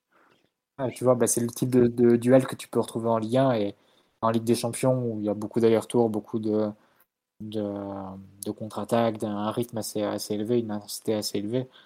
Ça peut, ça peut poser question. Donc, euh, ça dépendra aussi du contexte tactique, mais euh, si le PSG garde l'envie d'être d'être une équipe qui va beaucoup attaquer, qui va aussi décharger ses attaquants de, de certaines tâches. Euh, en clair, si Messi et Neymar sont, sont aussi là l'an prochain, euh, je ne sais pas dans quelle mesure on peut intégrer Ramos sans que ce soit vraiment un texte plus, conservateur qui le, protégerait et qui mettrait deux, joueurs vraiment à ses côtés. Quoi. J'avoue que sur les, deux matchs, autant je trouve que globalement, il lui faut la défense à 3 pour le protéger. Parce que tu vois déjà sur, euh, quand il est vraiment sollicité euh, par des joueurs rapides sur des courses, alors de temps en temps, il va réussir à placer son corps de façon à éviter le, bah, la course, le, duel. Euh, voilà, mais sinon, euh, moi je trouve qu'il y a vraiment beaucoup de moments où c'est compliqué athlétiquement. Alors il revient, effectivement, j'ai pas envie de trop l'enterrer parce qu'il est, il a, il a pratiquement pas joué de la saison. Mais c'est vrai qu'on me dit sur live, il y a un an à Chelsea, il était déjà débordé physiquement en Ligue des Champions, quoi. Et moi, il y a, vraiment. il est dans une défense à 3 et il revenait de blessure. Ah, voilà, ouais. Dans une défense à 3 déjà. Ouais, c'est ça, ouais. Mais euh, autant avec le ballon, franchement, c'est déjà le meilleur de nos défenseurs. Hein. On va pas faire semblant. Hein. La capacité qu'il a, ses transversales font du bien, son calme fait du bien. Avec le ballon, honnêtement, il est. Bah voilà, c'est toujours Sergio Ramos. Quand il s'agit de défendre sur les centres, je trouve toujours excellent. Bien placé, jeu de tête impeccable, tout ça. Offensivement, il a un jeu de tête. C'est un régal, quoi. Enfin, faut le dire. Mais vraiment, il y a des, je trouve qu'il y a des un peu, il y a des signaux athlétiques que euh, qui font un peu peur. En fait, j'ai un peu l'impression de revoir le, le cas dans un autre poste. À savoir qu'il y a plein de trucs de, de grands joueurs qui sait faire, mais il y a des signaux où tu sens que Buffon, on voyait une certaine rigidité en termes de corps. On sentait que des fois, il y avait un peu les gants en peau de pêche euh, alors que c'était plus le, pas, pas le vrai bouffon quoi. Là, Sergio Ramos, j'ai un peu cette impression pareil de. Il y a 80% du joueur exceptionnel qu'il a été qui sont toujours là, mais dans les 20%, il y a peut-être les 20% qui vont plomber au pire des moments en fait. À Angers particulièrement, je trouve que ça s'est senti, mais il y a un moment, il y a. Euh, je crois que c'est quand les attaquants décrochent, qui tentent de les suivre, où c'est vraiment super compliqué à chaque fois, je trouve. Il y a. Euh, il y a une action où Kalimwendo le fait à un moment. Voilà, euh, exactement. Il va trouver un retrait. c'est ça. Je pense que c'est la même. Et ça, c'est exactement. Et je trouve qu'il y avait eu la même sur Shaw 4 jours plus tôt à Angers, qui m'avait paru un, peu douteuse. Alors après, là, normalement, le prochain match, on joue à Strasbourg, il joue avec Ayork et Ajork, pardon, et Diallo, ça devrait aller. Si Gamero commence, ben après Gamero, voilà, il a 34 ans lui aussi, bon, il est un peu moins chaud quoi. J'attends vraiment de voir sur la fin de saison je ne sais pas si on va jouer des équipes avec des, joueurs très fuyants. Un, Bouffal, par exemple, c'était intéressant parce que c'est un joueur très fuyant qui va beaucoup aller décrocher, le, te faire suivre et tout ça. Bon, il a tenu 10 minutes. là, on va jouer par exemple, d'ici la fin de saison, on va jouer Strasbourg. Donc, comme je l'ai dit, au terme d'un profil, ça correspond pas trop. Bon, 3, je pense qu'ils n'auront pas le niveau. on va aller à Montpellier. Je pense que ça va être intéressant de le voir face à un joueur comme Wai ou comme euh, Mavididi par exemple. Des joueurs qui sont très rapides. Euh, voilà, ce genre de choses. Il y a, on me dit que Gamero va le taffer. On verra s'il va le taffer, mais en tout cas, euh, ouais, pareil, j'aurais bien aimé le voir contre Nantes, contre un contre un contre ce genre de, de joueur. Bah tiens, euh, Ryan. Marquinhos, il, a, souffert contre, contre Nantes, Marquinhos. Ah oui, oui, voilà. Non, mais oui. Voilà, contre Moses Simon. Et bah, ce que me dit mm. Ryan, qui, qui vient de faire un petit passage sur là, il nous dit qu'il avait déjà du mal à suivre les décrochages sur la dernière saison au Real Madrid. Bah, moi, je suis pas surpris, mais quelque part, c'est aussi un peu ce qui m'inquiète pour la suite, parce que là, on est en avril 2022. L'objectif du PSG euh, la saison prochaine, même si on perd Mbappé, ce sera toujours de viser Ligue des Champions. Il était en difficulté en avril 2021. En avril 2022, on ne sait pas trop où il en est. Où est-ce qu'il en sera en, avril 2023 quoi? Euh, Imaginez, on rejoue le Real Madrid dans un an. Il sera peut-être face à Kylian Mbappé. Vous imaginez Sergio Ramos contre Kylian Mbappé dans un an, peut-être? C'est ça qui, qui, nous attend, peut-être. Donc j'avoue que je suis franchement perplexe sur son état de santé. Euh, il a des qualités de façon évidente. Est-ce qu'il a encore sa place? Est-ce qu'il peut vraiment être utile? Euh, c'est compliqué. Comme me dit Ryan, c'est un mec qui a toujours défendu en avançant et physiquement, c'est plus possible pour le faire, de le faire pour lui. Donc euh, c'est compliqué. Je sais pas, Titi, ce que t'en penses, toi? Je sais pas si t'étais au stade ou Omar, s'il y en avait un de vous deux au stade, s'il avait un peu ce, ce ressenti concernant le, joueur, non? Non, non, au stade. Par contre, j'ai totalement le même ressenti que toi. Euh, bah, désolé Omar, hein. mais j'ai totalement les mêmes ressentis que, que, toi Philo. L'action de Galimedo dont tu parles, ça m'avait un peu, un peu marqué. Il y a une action aussi où je crois que c'est Mathieu qui en parle, où il essaye de mettre un peu le corps, il est, il est, il est presque euh, en train de tomber et après ça, ça se finit un peu euh, de façon très compliquée. Mais il y, a des, il, y a, de belles choses à côté. Omar a parlé de quelques transversales, etc. Et on, on, le voit aussi bien défendre les, les centres, qu'on en a parlé aussi dans, dans le podcast. Mais vraiment, je, je sens qu'on est sur un fil, que ça peut nous péter entre les doigts euh, à, à, tout moment, que ça peut lâcher euh, à, à, tout moment. Et je suis pas très très serein hum, avec lui, malgré euh, l'immense joueur que c'est, malgré tout le charisme qu'il dégage, malgré toute la, la sérénité qu'il dégage et qu'il peut apporter à cette équipe-là. Est-ce que vraiment le, le, jeu en, vaut la chandelle? Est-ce que le, voir être rattrapé par, ses, par les, réalités physiques, ses réalités physiques du moment et surtout ses réalités physiques du fait qu'il a, qu'il a une carrière aussi, aussi longue, des matchs, euh, autant de matchs joués, autant d'infiltrations subies, autant de décis, autant de ça, autant de déchires.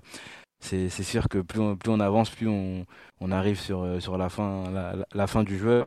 Et j'ai l'impression que, ça va nous péter entre les doigts à un moment euh, si on continue à. Si on, pardon, on, voit en lui le, le, joueur idoine pour être être titulaire dans cette équipe-là. Donc euh, je sais pas, je suis un peu, je suis un peu mitigé parce que en, même temps j'ai envie que ça fonctionne, j'ai envie que ça, que ça marche, j'ai envie que d'être aussi euh, enthousiaste qu'Omar sur euh, sur sur lui parce que ouais, moi aussi j'ai beaucoup aimé j'ai beaucoup aimé le joueur et on sait la, la stature qu'il a et, tout ce qu'il peut amener au club mais j'ai aussi un peu peur de voir que ça se finisse comme bah, comme un peu bouffonne et pas très envie que ça se finisse comme ça pour lui quoi si on pouvait lui épargner, lui épargner ça ça serait bien bah, après, lui, il semble absolument vouloir rester bouffonne après sa, sa, cagade avait dit bon allez je vais rentrer en Italie. D'ailleurs je vous signale qu'il en a fait une formidable. Là ce soir sur le terrain de la de Pérouse, extraordinaire cagade de l'ami bouffonne. je vous la conseille, elle est superbe. Tu vois Ramos il a pas il a pas pu jouer aussi, tu vois il a pas pu non plus jouer toute la saison donc je pense que c'est assez logique c'est qu'il ait un esprit bah, revanchard quoi et il veut montrer que qu'il en a encore euh, dans le coffre et qu'il peut aider le qu'il peut aider les clubs qu'on ne s'est pas trompé. Je pense que c'est aussi ça qui l'anime aujourd'hui. Ah bah, clairement aujourd'hui, je, pense que sa plus grande motivation c'est de montrer euh, qu'il n'est pas cuit quoi, tout simplement. C'est ça. Et peut-être qu'un petit Argentin qui évolue avec le numéro 30 est dans le, même cas. Donc euh, bon, voilà. Mathieu, Omar, vous, voulez rajouter quelque chose sur le cas de Sergio Ramos ou on, on passe à la suite? Omar, tu, tu peut-être notamment, vu que tu as beaucoup défendu son aspect athlétique, on était un peu, un peu moins, moins convaincu avec Titi. Tu, tu as peut-être des choses à nous rajouter? Non, parce que l'idée pour moi, c'est pas, c'est pas de l'envisager sur une saison complète à 30 ou, 40 matchs. C'est bien entendu une gestion un peu, un peu différente. Euh, je pense que la les saisons du PSG t'autorisent ça. Euh, comme on a décidé très clairement ben, de la valeur de nos matchs, bah, autant mais ça, ça demande une gestion physique optimale et pointue. Et je pense qu'au PSG, on a les, les outils pour faire ça. Si tu arrives à gérer les pics de performance de, Ramos, tu peux l'avoir dans les moments où, où ça compte le plus parce que son apport, il est, il est inestimable.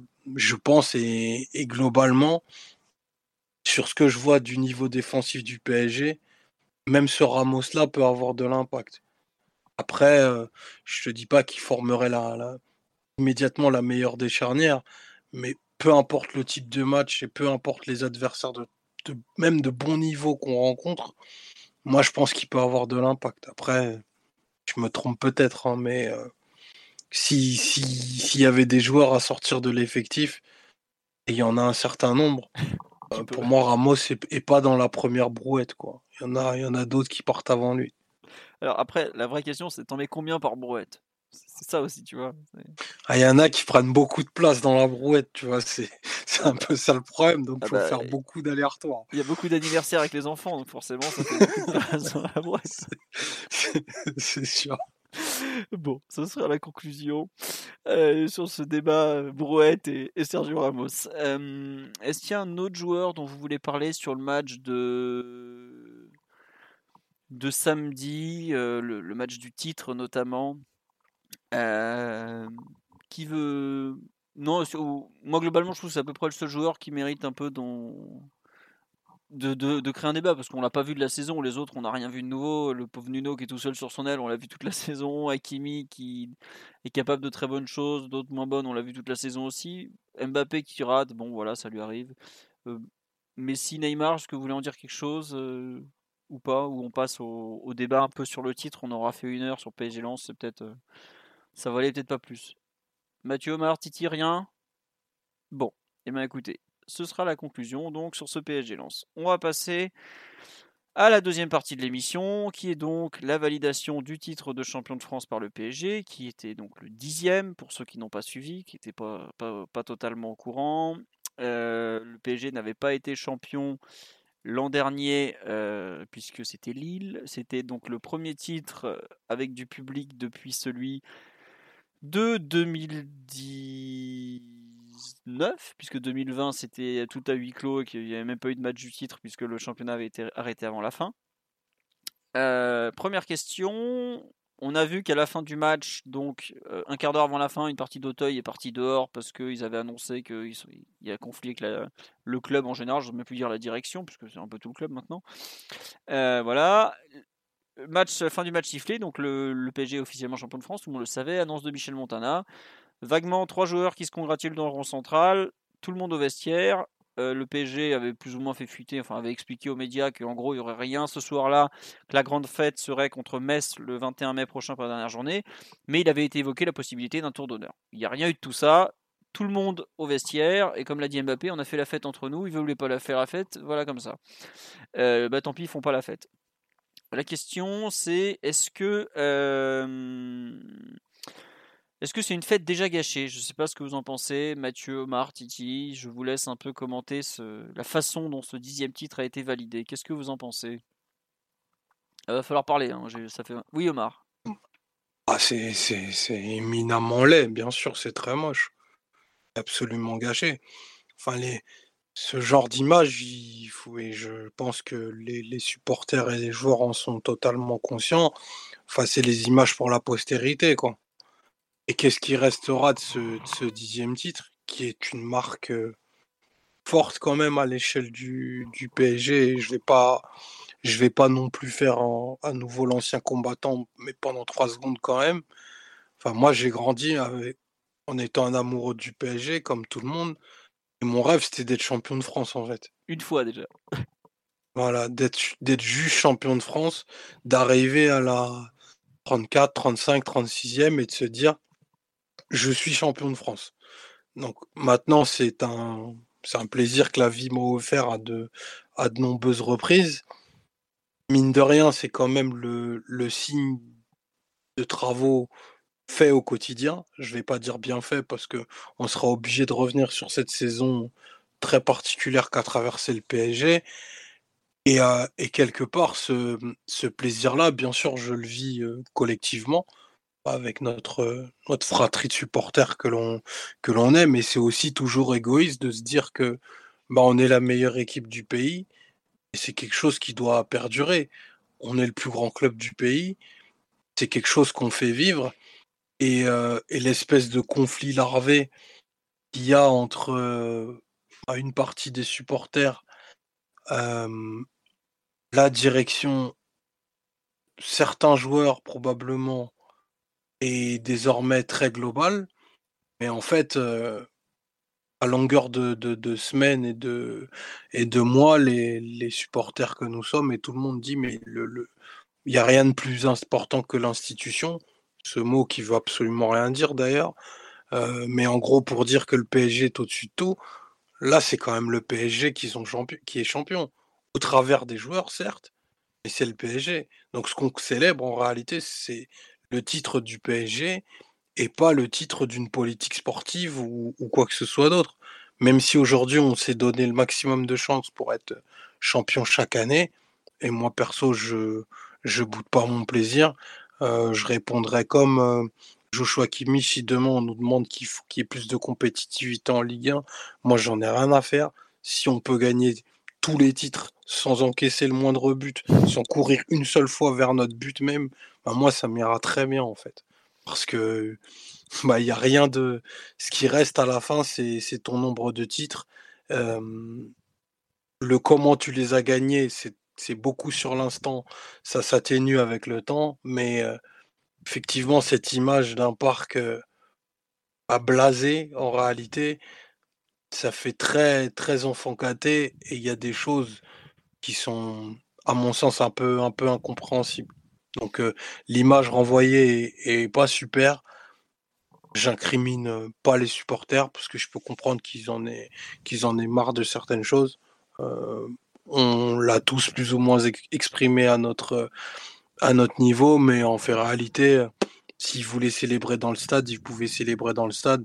Et je pense que les joueurs auraient compris que rien ne leur, ne leur était destiné, ni même pardonné, ou, ou que sais-je. Donc c'est un peu. Tu en es sûr C'est un peu mon point, ouais, c'est gâché. Franchement. Quand j'entends les joueurs parler à la fin, euh, t'as l'impression qu'eux, ils ont tout bien fait. Hein. Eux, euh... une incompréhension entre les deux parties. Hein. c'est terrible. Hein. C'est là, là, où je pense qu'il y a une mauvaise interprétation et une mauvaise grille de lecture de leur part, parce qu'ils ne sont pas dupes de, de, ce qui se passe.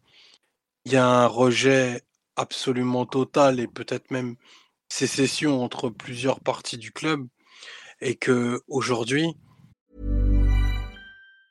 Mom deserves the best, and there's no better place to shop for Mother's Day than Whole Foods Market. They're your destination for unbeatable savings, from premium gifts to show-stopping flowers and irresistible desserts. Start by saving 33% with Prime on all body care and candles. Then get a 15-stem bunch of tulips for just $9.99 each with Prime. Round out Mom's menu with festive rosé, irresistible berry chantilly cake, and more special treats. Come celebrate Mother's Day at Whole Foods Market. Planning for your next trip? Elevate your travel style with Quince. Quince has all the jet setting essentials you'll want for your next getaway, like European linen, premium luggage options, buttery soft Italian leather bags, and so much more. And it's all priced at 50 to 80% less than similar brands. Plus, Quince only works with factories that use safe and ethical manufacturing practices. Pack your bags with high-quality essentials you'll be wearing for vacations to come with Quince. Go to quince.com slash trip for free shipping and 365-day returns.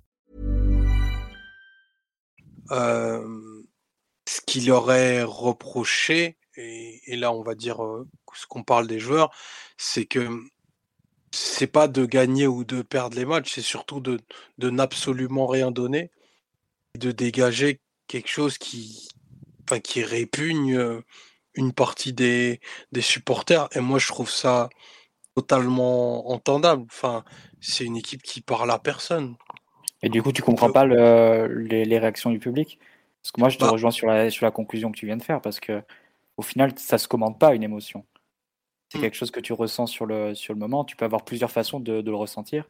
Évidemment, le, ce qu'on dit souvent, c'est il n'y a pas de à, vaincre sans péril, on triomphe sans gloire. Mais c'est vrai qu'avoir l'adversité, ça valorise ta, victoire. Si tu n'en as pas, ce qui est notre cas en Ligue 1, et, c'est pas se dévaloriser que dire qu'en Ligue 1, on, tue des mouches au lance-flamme. Hein. C'est, a trois ou quatre fois le budget du deuxième en Ligue 1. C'est évidemment que c'est le titre attendu, mais si tu n'as pas d'adversité, il faut pour qu'une victoire soit valorisée, il faut qu'il y ait un minimum d'émotion qui passe, soit par le jeu, ça peut être le spectacle, ça peut être la façon de d'impliquer le public en l'emmenant et en, proposant un spectacle de qualité, soit par une équipe qui va transmettre quelque chose sur le terrain, une attitude, enfin peu importe. Et ça, tu, on l'a bien senti que cette année, c'est pas passé. Ce courant-là n'est pas passé entre de l'équipe aux, supporters. Moi, ça me frappe parce que on a, pourtant, on a vu une équipe qui a, qui a gagné pas mal de matchs et pas mal de points dans les derniers instants. Donc, même, on aurait pu même vendre un peu le storytelling d'une équipe, ok, peut-être en difficulté dans, dans, le jeu, mais qui a, qui a du mental, qui s'arrache, qui se bat. Et ça peut être quelque chose de très valorisé par le public. Pourtant, c'est pas du tout passé comme ça. On l'a pas du tout ressenti comme ça. Et chaque, chaque lundi, que ce soit nous et bien sûr tous nos, enfin, tous ceux qui nous écoutent et, vous qui réagissez sur le live, on disait à chaque fois encore un match de ultra pénible. On se disait quelle souffrance. Et c'est vrai que sur les deux dernières années, j'ai a dû jouer, je pense, une centaine de matchs, 9000 minutes. Et tu as l'impression quand même que ça a été une souffrance à peu près à tous les trois jours, en fait. Il y a assez peu de, de, choses à, retenir à ce niveau-là. Et le famoso pire match de l'RQSI qu'on a... Pire, pire, mi-temps, Philo, s'il te plaît. Ah, pire mi-temps. Et puis là, en plus, cette saison, c'est encore pire parce que tu as un effet déceptif incroyable. Tu avais déjà un effet déceptif l'an dernier parce que tu sortais d'une finale de Ligue des Champions et tu pas vraiment su construire là-dessus. Là, tu as un, un effet déceptif encore plus fort cette année parce que tu avais un mercato euh, qui avait ravivé l'enthousiasme et qui a été douché au bout de 3-4 matchs. Donc c'est euh, et jamais on a réussi à retrouver le, à trouver même le, fil d'une saison et, et euh, s'inscrire vraiment dans, dans, les promesses de. Et donc moi je sans valider ce qu'a fait le club parce qu'effectivement là ils sont ils sont allés à une autre étape, ils sont dans une dans une lutte vis-à-vis de la direction et, et tant qu'ils n'auront pas certaines garanties et on ne voit pas très bien lesquelles. J'imagine qu'ils ne rentreront pas dans le rang, entre guillemets. le fait qu'il y ait une apathie générale et une, fatigue ou enfin une, indifférence presque à ce type du PSG, je peux le comprendre. Et moi, je me place. Toi, encore, tu disais, Omar, tu as, quand même connu les années 90. Tu as connu certaines, euh, la fin des années 90. Donc, tu as connu quand même certaines grandes victoires du PSG, etc avec Titi, on est d'une génération qui a grandi à la fin des années Canal et, et, Colonie. Donc on est, je pense pas qu'on puisse être suspecté de, banaliser les titres. On a, vraiment connu les, pires années de merde possibles. Tu nous fais l'effectif 2008 du PSG, on les vomit tous, aucun problème. Et il s'agit pas de faire euh, des, grands anciens à ce niveau-là. Hein. C'est quand Sylvain Armand revient se faire euh, acclamer au parc, on vomit aussi. Quelle honte, quelle indignité. Donc il s'agit certainement pas de valoriser un, de survaloriser un passé qui était pourri euh, des années 2000 pour, pour cracher sur ce qu'on a aujourd'hui, certainement pas. Mais moi, je, peux, je le ressens aussi qu'il n'y a pas vraiment d'émotion qui passe avec cette équipe, euh, qu'on est beaucoup à pas voir même d'équipe sur le terrain. Et du coup, c'est très difficile de, de s'attacher à, à, ces joueurs et à ce groupe en général. Donc, c'est moi, je peux comprendre cette indifférence. Après, je mets l'occupe un peu de côté s'ils sont vraiment dans une quelque chose de politique. Ils sont dans une lutte, eux. Non, clairement, tu vois, ils sont dans une lutte politique. Ils sont dans une lutte. Voilà, eux, c'est normal que tu es dans une lutte politique, un peu, j'aime pas dire ça, mais un peu de spectacle aussi. Ils font des actions très fortes pour marquer leur position. C'est ça, Voilà. Moi, par exemple, je, l'ai dit en mois de janvier, je trouvais que ça c'était pas, pas bon. Là, le, ce truc de sortir du stade, j'avoue que ça me dépasse un petit peu, mais ils sont voilà. Mais moi, il y a un truc qui me choque vraiment, c'est que le Les joueurs qui. les joueurs, voilà. Les joueurs, je sais pas s'ils se rendent compte qu'ils parlent que du cube, les joueurs. Donc, il faut mmh savoir que quand tu mets un pied au parc, que tu achètes un billet au stade, visiblement, tu as une adhésion gratos au cube. Le cube, j'ai demandé aujourd'hui, je suis allé demander, c'est 2800 membres, exactement. Donc 2800 membres, comme j'ai expliqué tout à l'heure sur France Bleu, je suis désolé pour ceux qui écoutent le deux podcasts, c'est une redite, ça fait 6% du stade, même pas 6%.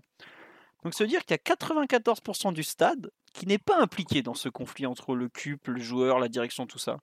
Et ces 94% du stade, à la fin du match, ils ont payé pour voir ce match. Ils sont restés jusqu'au bout pour la plupart, alors que c'était un match où tu te fais ridiculiser, excusez-moi du terme, à 11 contre 10 en étant euh, repris au score, alors que tu avais tout pour toi. Et ils n'ont même pas fait l'effort de faire quelque chose pour ces 94% restants. Même pas un tour d'honneur. Même pas. Il y a vaguement trois. Enfin, Ouais. je sais, je sais plus. Je crois que c'est quel journaliste il dit, mais le coup de sifflet final était à peine sifflé, mais si t'es pratiquement déjà en train de rentrer au vestiaire.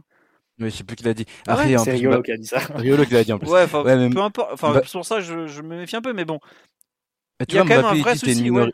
Il dit que c'est une minorité, etc. On a fêté entre nous. Enfin, du coup, ils étaient déjà sortis, donc ils auraient pu fêter avec les autres qui étaient là. Enfin, c'est, tu vois, C'est c'est un, Et peu. ça dépasse le problème, euh, je pense, Titi Oui, et je Fio, suis c'est d'accord. pas. S'ils faisaient un tour d'honneur, tout aurait pas été pardonné. Je pense que cette année, c'est juste qu'il n'y a rien qui est passé entre les, les supporters au sens large, au-delà du CUP, Hmm. et, et cette équipe. Ça peut être aussi les supporters qui regardaient euh, depuis la télévision, qui sont pas allés une seule fois au parc, hein, qui habitent loin de Paris, etc. Il n'y a pas grand-chose qui est passé entre, euh, quasiment rien, qui est passé entre, entre l'équipe et les supporters, et ça donne cette, euh, cette apathie, cette indifférence. Euh, Personne n'était euphorique après le titre, parce que tu n'avais ni l'adversité, ni l'émotion, la connexion entre, entre les joueurs et, et le public. Donc euh, c'est vrai que ça donnait cette ambiance où personne n'avait vraiment envie de célébrer. Ils ont fait quelque chose assez rapidement, visiblement, dans, C'est triste. dans le vestiaire et le lendemain Ouais. chez Neymar. Mais tu vois, sur Et le basta, live, quoi. juste je te coupe Mathieu, excuse-moi. On me dit les, supporters, autres supporters payent pour les actions du cube, c'est aussi un moyen pour les joueurs de faire pression sur eux en les isolant. En les isolant. Mais euh, à ce moment-là, ils peuvent tout aussi bien célébrer que les autres et pour dire à la fin, euh, en fait, on n'a pas besoin d'eux. hein. Il y a tout le reste du public. hein. Mais ce qu'ils n'oublient pas, c'est que le CUP n'a pas chanté contre Marseille, le CUP n'a pas chanté contre Lens. Cette équipe, elle a à aucun moment pratiquement réussi à enflammer son propre public qui ne demandait que ça sur deux matchs. On parle du match contre Marseille, on parle du match du titre. Normalement, tu fais un début de match un peu bien, t'enflammes un peu, t'as tout le public qui vient avec toi, qui applaudit, qui te pousse un minimum. Là, t'as rien de rien parce que tu fais deux matchs à peu près aussi pourris que le reste de la saison. On va pas y aller par quatre chemins. Et que t'as pas envie de célébrer cette équipe. C'est ça le pire et c'est ça qu'ils ne veulent pas comprendre. Quand j'entends Marquinhos nous expliquer que euh, ouais, euh, ou c'est gay, on a fait une bonne fin de saison, je sais pas quoi. Non, en fait, eux, ils- ont l'impression d'avoir rempli leur contrat, alors que le contrat n'a pas été rempli. Parce que faut quand même vous rappeler le déroulement de la saison. C'est que en août, on n'est pas très bon, mais il manque les stars, ça va. Bon, pourquoi pas. Après septembre, octobre, euh, novembre, on commence à voir les stars qui arrivent là, mais on se rend compte qu'en termes de jeu, ça décolle pas du tout. Et à ce moment-là, le grand mot d'ordre, c'était on a besoin de temps, ça sera mieux après. Sauf que après, on y arrivait petit à petit. Après, effectivement, il y a eu du mieux en janvier. Février, c'est pas trop mal. Et le public suivait tout ça. Arrive le grand n'importe quoi de Real Madrid PSG, la débâcle à Monaco. Et à la fin de la saison, ils te disent Ouais, non, mais on a rempli le contrat. Mais de quel contrat vous parlez? Toute l'année, vous avez repoussé l'échéance. Vous vous êtes pris les pieds dans le tapis au mois de mars. Et en avril, finalement, vous nous dites que en fait, il fallait considérer tout ce qu'on a fait avant. Mais ça, ça, marche pas, en fait. Si vous voulez que le public vous donne des choses et qu'il y ait une vraie communion, une, euh, une vraie connexion, et Leonardo le dit très bien après le match d'ailleurs, c'est sur la saison qu'il faut le faire. C'est pas se pointer au mois d'avril et réussir euh, à mettre une rouste à Lorient, une à Clermont, que d'un coup tout va être oublié. Et comme dit sur live, il n'y a aucune communication entre eux et l'extérieur. Et, le point culminant de cette euh, absence de communication, outre le cas du cube, parce que pour moi c'est vraiment un cas à part, c'est ce match où il n'y a pas beaucoup d'ambiance, parce qu'il n'y a pas vraiment de match, et il n'y a pas de communion à la fin, parce que les joueurs ont l'air de reprocher au public de ne pas avoir chanté, et le public ne va pas chanter pour des joueurs qui, entre guillemets, donnent pas envie de chanter. quoi. Et tu as une incompréhension qui, comme ça, se nourrit, se nourrit, et à la fin, tu arrives à ça. Et j'avoue que pour le 21 mai, la remise du trophée, tout ça, le titre, mais ça va être, ça va être quoi? Qu'est-ce que ça va être quoi? Est-ce que les joueurs vont, vont même pas vouloir fêter le titre? Est-ce que euh, qu'est-ce que ça va donner? Moi je trouve qu'il y a une déconnexion et il y a plus qu'une déconnexion, c'est peut-être même une rupture entre le PSG et ses supporters. Après la campagne de réabonnement marche bien, donc faut croire que la rupture est pas si co- consommée que ça. Mais moi vraiment je, suis inquiet de voir à, à quel point euh, ils ne réalisent pas qu'ils n'ont qu'ils sont pas ils ont pas envie ils donnent pas envie d'être aimés quoi. Et ça ça me ça me gêne beaucoup malgré même si je trouve que Leonardo a tenu des propos vraiment euh, encourageants et plutôt intelligents sur le, manque d'amour de cette équipe avec son public. Euh, excusez-moi j'ai fait un monologue de 5 minutes. Euh, Mathieu Omar ou Titi je vous laisse compléter sur on nous dit que la sono va être augmentée à fond pour la remise du titre. Bah peut-être oui Ça, ça empêchera pas, ça empêchera pas des, des bordées de sifflets. Et pour reprendre euh, ce que disait Mathieu, en fait, le, le- le désamour de l'équipe et, et célébrer un titre, enfin moi, c'est deux choses que j'arrive presque à, à séparer. On va dire que égoïstement, j'aurais préféré qu'on qu'on célèbre et que le, la façon dont le s'est s'est manifesté se fasse dans le stade. Parce que le, stade, c'est notre entre, c'est chez nous, ça, ça veut dire quelque chose aussi vers le monde extérieur.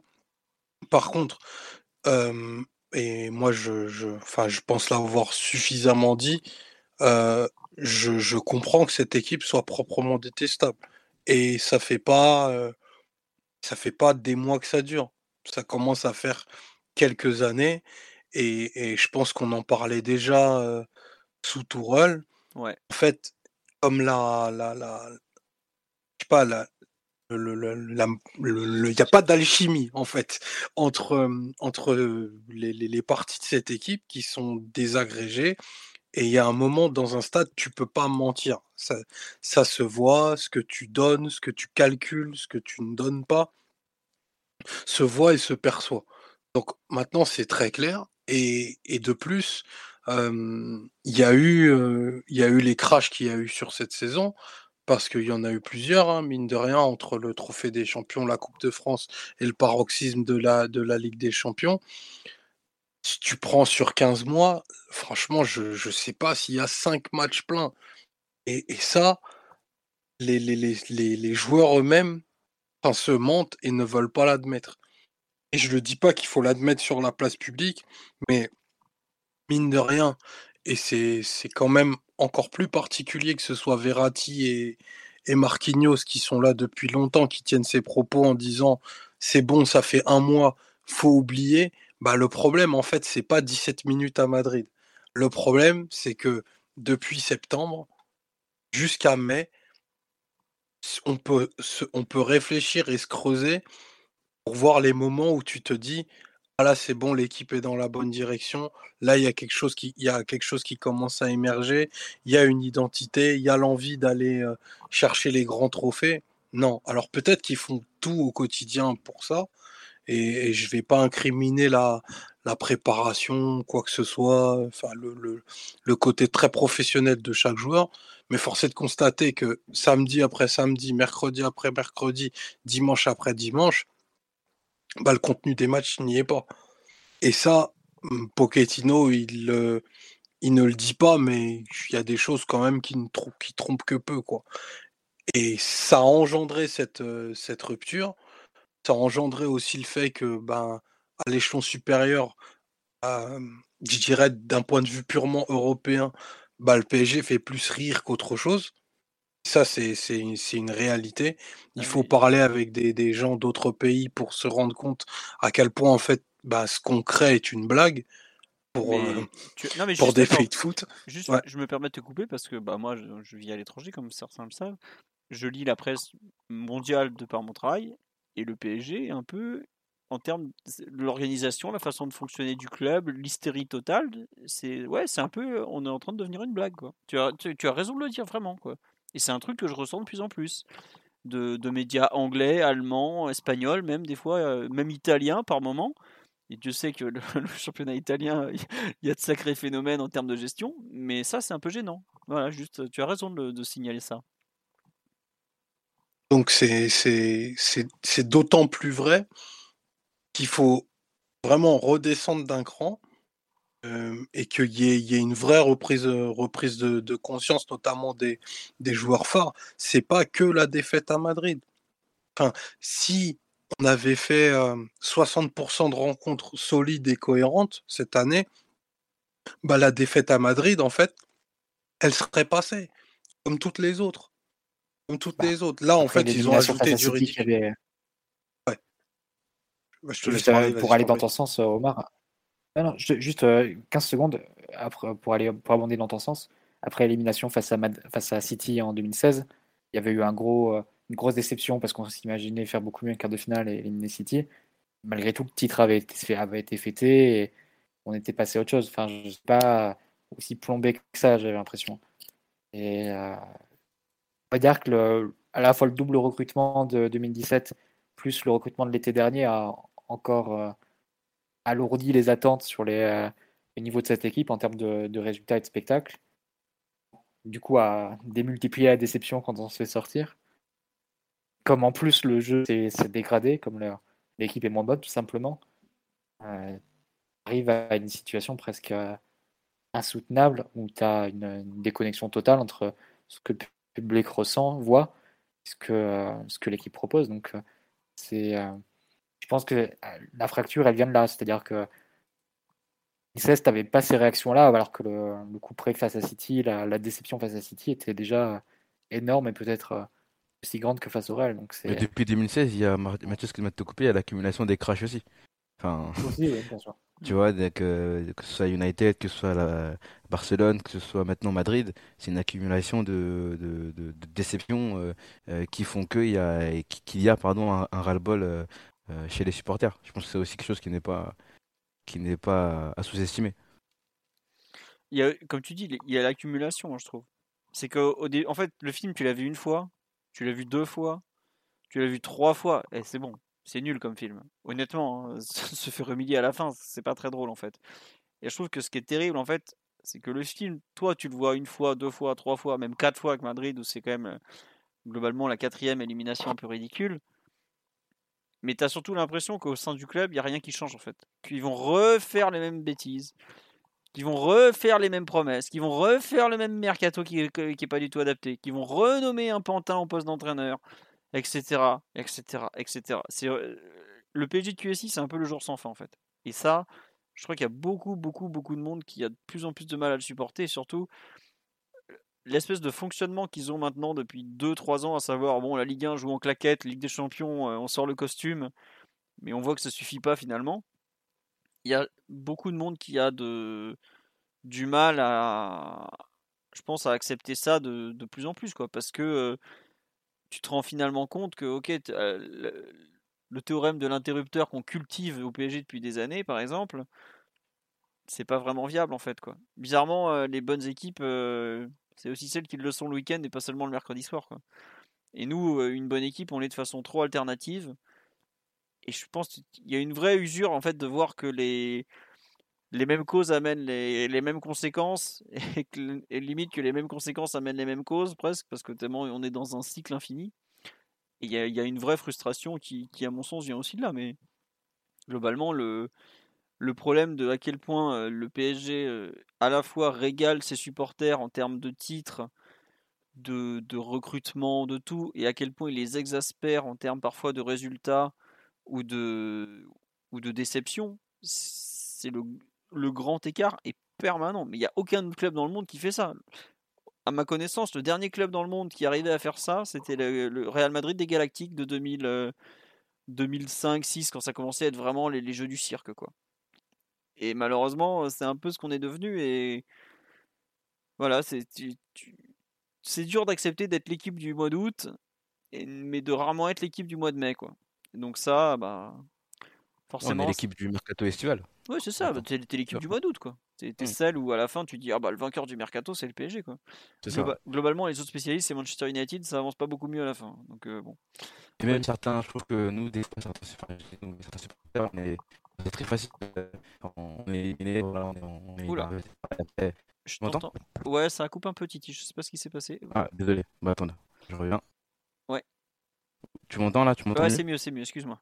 Donc je disais, nous, certains supporters aussi, des fois, c'est très facile. Euh, avec nous, on est éliminé, on est énervé, bon, ça, ça passe et ça y est, on repart directement dans des rumeurs de transfert. Euh, ah, est-ce qu'on pourrait avoir un tel, est-ce qu'on pourrait avoir ci, est-ce qu'on pourrait avoir ça? Enfin, même nous, j'ai l'impression qu'on devrait avoir un peu plus de, comment dire, de euh, d'exigence et voilà demander que les choses changent vraiment parce que là on a l'impression d'être dans, dans, dans, un jour sans fin. On, on aimerait d'avoir que tout soit fait de façon euh, claire précise au niveau de la direction sportive qu'on sache où on va qu'on sache quel est le projet et après peut-être on pensera au mercato. Mais là euh, quand, quand tu vois les, les, les, dernières semaines pardon après l'élimination on recommençait déjà à parler de de parler de tel, parler de ci ça enfin, faut, faut pense à la base du problème avant Ouais, euh, c'est un peu coupé sur la fin. Tu disais que ouais, euh, c'était la base du problème, a été mal, mal euh, compris, si j'ai bien compris. C'est ça, c'est ça. on nous dit on va tous se hyper au mois de juillet. Bah évidemment. Non mais c'est ça qui est terrible, mais bon. Et on nous dit aurions-nous tenu ce même discours si Donnarumma n'avait pas fait cette boulette et qu'on serait passé en quart de finale? Pour le coup, le discours sur la, qualité des matchs en championnat, ça n'a rien à voir avec les échecs en Ligue des Champions. La contestation du cube était le match précédent déjà. Oui, voilà. Le, le début de contestation du cube, c'est, si je me trompe pas, il y a un premier tweet début 2022, tout début 2022, assez euh, peu, euh, comment dirais-je, assez peu clair. Et il commence Ça à limites, c'était pas ça? Ouais, euh, notre patience a des limites. Ouais. ou un truc du genre, voilà. Euh, ensuite, ça commence déjà à, faire des vraies actions au stade à Lille, donc c'est 29 ou 28 janvier par là, et re de nouveau contre Rennes qui est le 10 février. Donc c'est pas vraiment, c'est pas un truc qui est lié au Real Madrid. hein. Donc vraiment, euh, faut pas, faut pas forcément lier tout ça au Real Madrid. C'est une erreur. Il y a un vrai problème peut-être de plus de fond que juste la campagne de Ligue des Champions. Donc voilà. Quand on me dit, ouais, vous êtes des enfants gâtés, il faudrait gagner tous les matchs 5-0, tout ça, tout ça. Non, c'est pas du tout gagner tous les matchs 5-0. C'est peut-être plus voir à chaque match l'impression que tu as une équipe et pas un, amas de 11 joueurs qui sont complètement déconnectés les uns des autres et qui finalement euh, bah, explosent en vol parce que quand il faut avoir un esprit de corps, bah, il n'y en, en a pas, quoi, tout simplement.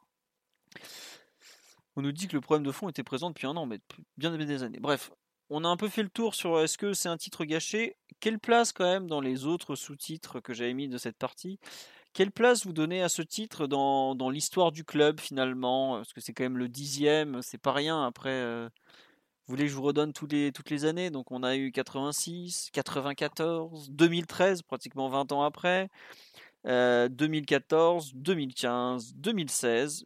2017 c'était Monaco, donc 2018, 2019, 2020 c'était Lille. Euh, non, non, non, attendez, j'ai dû me planter un moment. Bref.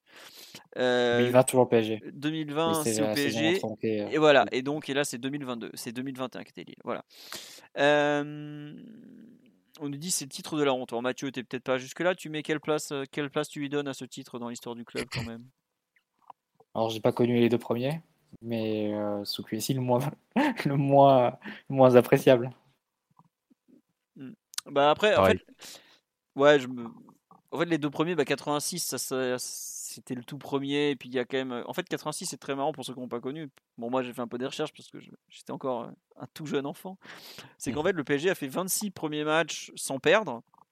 La fin de saison est très pénible, mais à l'époque la victoire étant à deux points, le match nul à un point, on a fait beaucoup de, de matchs nuls. On a fini un peu sur les jantes, mais on a fini champion quand même. 94, bah, c'est euh, globalement un titre plutôt bien géré. Le PSG tournait autour depuis euh, quelques années. Marseille est rattrapé par ces vieux démons euh, cachés au fond du jardin de, de Christophe Robert. C'est bien lui Je confonds à chaque fois le prénom. Mais bref. Et donc le PSG est champion. Après, il y a le titre de 2013. Bah, Celui-là, je pense qu'il y en a pas mal qui écoutent le podcast qui ont dû le connaître. hein. Mais euh, qui était un aboutissement. Mais c'est vrai que globalement, des titres des années QSI, Mathieu, je pense que tu fais bien de le dire que c'est quand même le, c'est le, le moins abouti, le moins, le moins apprécié peut-être? Est-ce que c'est le moins appréciable? Je moins sais pas. appréciable parce parce que non, non. Oui. 2013, si tu veux, c'était pas dans le jeu, c'était peut-être pas la folie, mais comme c'était la première depuis pour toute une génération, puis euh, ouais, c'était assez particulier. Et, enfin, on n'en garde que des bons souvenirs. En plus, on, et pour beaucoup, certains avaient pu le, le, le célébrer au, au Trocadéro. Euh, c'était ouais, Ouais. c'était- autre chose. C'était cool. 2014, c'était une saison. euh, évidemment, il y, a, il y a Chelsea qui, euh, qui, qui Qui vient un peu couper l'élan, mais qui a été excellente sur le plan du jeu pendant, pendant au moins la moitié du temps. 2015, saison beaucoup plus difficile, mais avec beaucoup d'adversité, où tu arrives à remporter un titre face à, face à l'OM, face à Lyon, face à Monaco. 2016, euh, maîtrisé de bout en bout avec un haut niveau de jeu. 2016, 2018. euh, juste, je me permets de compléter. 2016, en termes de niveau de jeu, tu te régales. Franchement, il y a des matchs. euh, c'était 2016, c'était franchement euh, 31 points. Tu finis avec 31 points d'avance. Tu concèdes presque rien. Non, c'était. euh, Ouais, vas-y, je te laisse continuer, mais c'était lourd 2016 en termes de niveau quand même. hein. Non, non, vous avez complètement raison. 2018, euh, pareil à l'élimination face à, face à United, la fin de saison est un peu, euh, est un peu bizarre, pas, fait, pas forcément très. euh, 2018, c'est le Non, Real. hein. 2018, c'est Emery, pardon. Ouais, c'est le Real. 2018, c'est Emery, ouais. Donc, bah, déjà, déjà un titre un peu, un peu euh, amer, déjà. Mais c'est vrai qu'il y a eu quand même un niveau de jeu qui était supérieur pendant la bonne période, jusqu'à l'élimination. 2019, c'est un peu la, même- la même chose.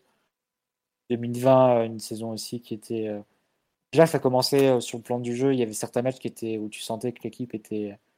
Je me souviens de, euh, de tout ce qui entourait avant le retour face au Real, ou après le retour face au Real, il y avait des matchs l'équipe, c'était, c'est un peu d'en mettre une à, certains, à certains niveaux, mais bon, il y avait, il y avait toujours au moins le côté spectaculaire. Et c'est vrai que depuis deux ans, c'est compliqué. On va dire que depuis que tu as eu le déclin de Neymar, on va dire, tu plus le côté spectaculaire de l'équipe et tu plus que les mauvais côtés, en fait. Et ça, c'est. Je trouve que ça se répercute assez pas mal. Ouais, euh, attendez. Euh, on nous dit, j'ai oublié le titre de 93. Bah oui, malheureusement, euh, la FFF n'a pas été courageuse. Donc bon, je peux, pas, je peux difficilement le compter. Mais dans les, faits, techniquement, oui, il devrait revenir au PSG. sur le live, on nous dit, c'est le titre qui m'a donné le moins d'émotion sur la RQSI. Effectivement, on nous dit 2015 c'était sympa, oui. on nous dit égalité avec le titre de 2020. Mais c'est vrai que le 2020 c'était un peu pareil parce que voilà, mais la saison n'était pas finie. Mais il y a une personne qui nous dit que c'était mieux celui-là que 2020 vu que la saison n'avait pas été finie. Bah pourquoi pas. on nous dit saison bien galère. Pareil devant 2020, mais le plus beau c'est le premier de QSI. surtout attendu pendant 19 ans, je peux vous dire que ça a été long. Hein. Ah pareil, c'est le plus beau pour moi. Hein. Franchement, au niveau souvenir, enfin comme a dit Mathieu tout à l'heure, on voit Trocadéro, etc. Moi, je me rappelle, j'étais en béquille, j'avais eu les croisés. ta, carrière s'est arrêtée là, mon Mais vraiment, c'était un, un, latéral de talent. c'était un excellent, un excellent souvenir, ça. Et je parle pas de niveau dur, hein, je parle vraiment au niveau, niveau émotion, niveau, bah, comme tu as parlé de 19 ans, 19 ans après le, le, dernier titre remporté. Donc, vraiment, ça, c'est, c'est un super souvenir avec euh, la parade qui ne se finit pas parce qu'il y avait trop de monde. C'était un peu le bordel sur, euh, sur autre Cadero. Bah, Mathieu, tu parles du but, du but de, de Menez à, à Lyon, etc. Non, vraiment, ça, c'est, c'est un super souvenir avec le t-shirt parisien et champion. Il était pas mal celui-là. Ouais, donc c'était, c'était sympa ce, ce titre-là. bon, t'étais pas obligé de péter la Porsche des mecs du 16 e mais bon, ça c'est autre chose. Euh, c'est faux, c'est faux. Fallait, fallait que, tu, que, jeunesse se fasse, mais quand même. euh, non, on nous dit c'est vrai que le fait de plus pouvoir célébrer les titres dans Paris euh, sur les champs est très frustrant. Non, ouais, non, c'est sûr que bon, ça c'est c'est un peu le, mauvais, bah, les mauvaises conséquences de, du titre de 2013 et de l'absence totale de courage de la préfecture de police de Paris quand il s'agit d'organiser des trucs un peu bien. Bon, ça faut quand même le dire. Hein. Euh, sur les, on nous dit 2016 deux défaites seulement. Oui, c'est vrai. 2018, c'était le fameux ensemble, on va le faire. Mais ça, c'était pour la Ligue des Champions. En Ligue 1, ils nous l'ont jamais fait. Mais globalement, euh, si vous avez un peu réalisé, c'est que s'il y a course au titre, qu'on n'est pas devant à 3 4 journées de la fin, ça se finit toujours mal. Donc, euh, vaut mieux qu'on ait de l'avance. Visiblement, il y a des gens qui ont encore le t-shirt euh, du titre euh, parisien et champion de 2013. Je crois que je l'ai encore, perso, mais il faut que je le retrouve. Mais excellent souvenir.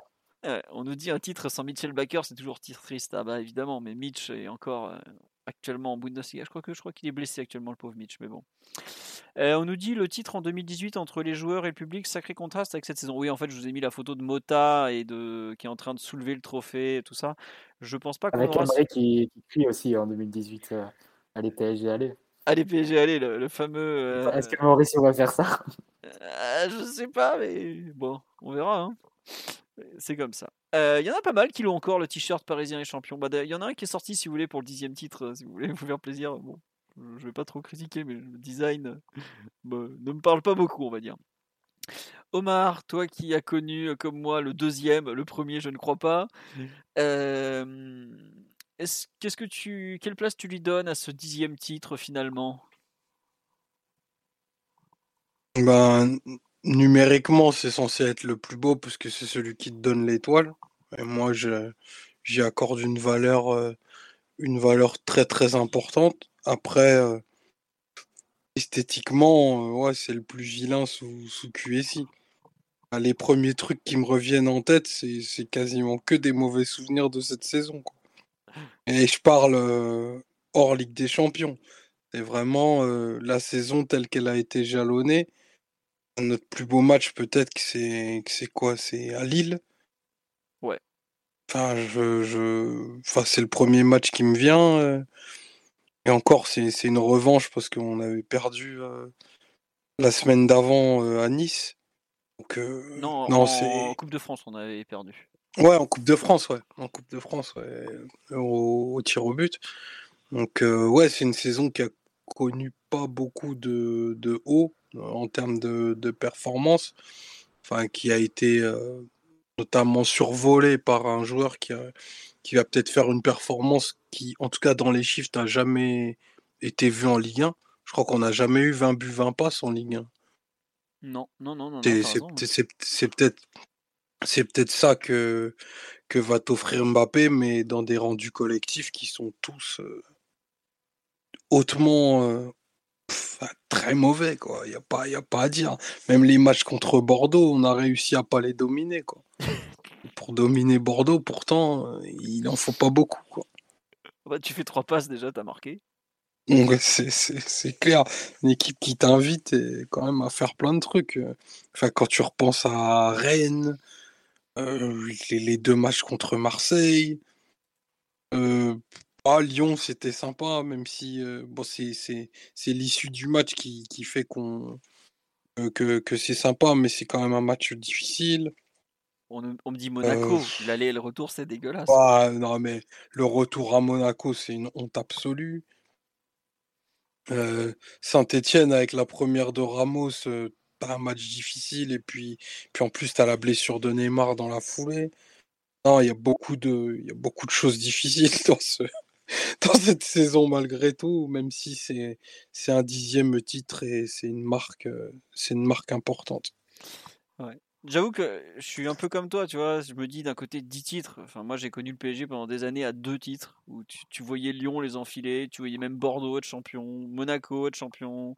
J'ai même vu Marseille être champion, c'était pas terrible. Euh, et toi, tu étais bloqué à 2. Et là, d'un coup, tu es passé de 2 à 10 pratiquement en, en rien de temps. Quoi. Bah, Je sais pas si vous vous rendez compte, c'est que quand saint a gagné son dixième titre de champion, le PSG en avait 0. C'était en 81. Le PSG même encore jamais gagné un grand titre, parce que la première Coupe de France, c'est 82. Là, d'un coup, tu en as 8 en, en 10 ans à peu près. Et en fait, celui-là, euh, il est là. Enfin, c'est triste ce que je veux dire, mais j'ai l'impression qu'il est un peu là juste pour te dire que tu en as 10. Quoi. C'est un peu le, gamin honteux de la famille, quoi. Le, le, un peu raté. Bon, tu le gardes quand même parce qu'il est de la famille, mais bon, tu le caches sur les photos quand même un peu, quoi. Donc, euh, c'est assez terrible parce que j'aurais jamais, jamais, jamais pensé dire que ce titre me faisait pas grand-chose. Mais en préparant l'émission tout à l'heure, je me disais, mais en fait, cette équipe, euh, ce titre, est-ce, à quel point j'apprécierais dans la durée Et ça je me suis rendu compte qu'il y a des équipes du PSG que j'ai plus appréciées qui n'ont pas été championnes. Je pense que par exemple, l'équipe de 2003-2004, qu'on avait parlé dans des podcasts, qui fait deuxième, qui gagne la Coupe de France, et ben elle me laissera beaucoup plus de souvenirs que celle de cette année euh, 2021-2022 malgré Lionel Messi, malgré Sergio Ramos, malgré la saison exceptionnelle de Mbappé. Et c'est là que je me rends compte à quel point ce titre me, me fait pas trop rêver en fait. Quoi. Le, top des pires titres sous QSI, bah, celui-là il est, il est quand même plutôt en haut. Quoi. Il y a peut-être. euh, après, j'aime pas très dire des, pires titres, tout ça, mais honnêtement. euh, il fait, en fait, il fait un peu cache-misère de la saison comme on faisait cache-misère avec des Coupes de France ou des Coupes de la Ligue au milieu des années 2000. Quoi. C'est, c'est comme ça, c'est terrible. C'est, c'est vraiment une, une équipe qu'on a, comme on a dit, on a, qu'on n'a pas trop envie d'aimer. Et le titre, avec les années, les années vont passer, on dira bon bah voilà, c'était bien, on a été champion, tout ça. Mais euh, quand on me dit qu'on banalise 10 titres, non, c'est pas 10 titres, c'est pas du tout euh, une banalisation du dixième titre. Euh, c'est juste que euh, il n'est pas très affectif ce titre, quoi, tout simplement. Je- suis pas du tout un grand nostalgique hein, quand je vois des gens me dire que c'était mieux les années 2000, tout ça. Je non, arrêtez, c'était pourri, c'était nul, c'était nul. Quand tu savais dès le mois d'août que tu jouerais au mieux la huitième place, c'était nul. Mais vraiment, euh, ce titre, il donne pas, il donne pas trop d'émotion, il donne pas, il nous a pas donné de plaisir tout au long de la saison. Et c'est vraiment ça qui le rend dur à apprécier, je trouve. C'est que en termes de plaisir, il y en a pas, il y en a presque pas eu. Omar, t'as listé les, bons matchs. Il y en a, bah, franchement, on les compte sur les doigts d'une main. L'an dernier, on se faisait un peu la même conclusion, et finalement, on l'avait perdu à la fin.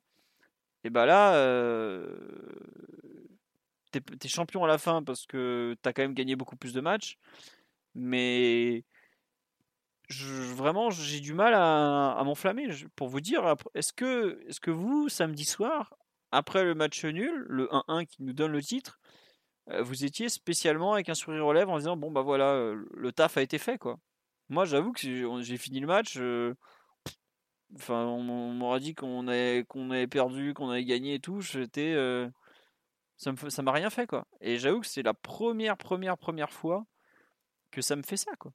Et je pensais pas euh, que bah, qu'on qu'on en viendrait à même pas apprécier le, la joie d'un titre de champion de France. Alors après, euh, je me doute bien qu'on n'allait pas faire euh, une grande fête et tout ça, vu la saison, vu le déroulé, euh, machin, machin. Mais vraiment, le... à quel point ce titre est, peu porteur d'émotion, voilà quoi. Il y a des gens qui étaient contents sur la... bah, je suis... Franchement, je, je suis content pour vous, parce que tant mieux qu'il y en ait certains qui l'apprécient plus que moi, vu que moi, je- j'en suis pas... Ça m'a pas fait grand-chose, mais en tout cas, bon, un peu dur de... Euh, On nous dit l'équipe m'a pas donné d'émotion, mais j'ai regardé dans les yeux de mon père. Bah écoute, tant mieux si vraiment. Moi, je souhaite à tous ceux qui ont pu l'apprécier de l'apprécier. Après, on est, moi, je fais pas partie de ceux qui ont spécialement adoré, donc c'est comme ça. Tant pis. Juste dernier, dernier point, même si on l'a un peu déjà fait. Quel souvenir, si vous, bon, la saison n'est pas finie, mais quel souvenir Mathieu, Omar et Titi vous garderez si on devait en, comment dirais-je, en, garder, elle est peut-être un ou deux? Qui veut commencer? Mathieu, Omar ou, Titi sur cette euh, saison, euh, enfin ce titre de 2021-2022 une, euh, une image à garder, un, souvenir en particulier. Il va falloir se. Mathieu, ça tombe sur toi. Qui est content? Euh, moi, je dirais euh, peut-être le joueur emblématique de l'équipe, euh, le but de, Mauro Icardi dans le temps additionnel face à Lyon. Ah, je m'attendais pas à ça. Je, je- je m'attendais à un truc sur Mbappé ou autre, mais je m'attendais pas au but de Mauro Icardi contre Lyon dans les arrêts de jeu. Omar ou, ou Titi peut-être euh, Qui veut... Oui, Titi, vas-y. Là, on va dire le but de Mbappé contre, contre Madrid, hein, fin de match. hein, c'est- C'est en Ligue 1, on parle. On hein. te parle de la Ligue 1. t'as pas- Putain. Bon, vrai, ça. on repasse. Omar. Omar, viens aider Titi qui est perdu là, s'il te plaît. Euh, Trouve un truc. oh, c'est c'est vraiment dur. hein. Je j'essaye de. Allez, la fin de match à Metz, elle était sympa.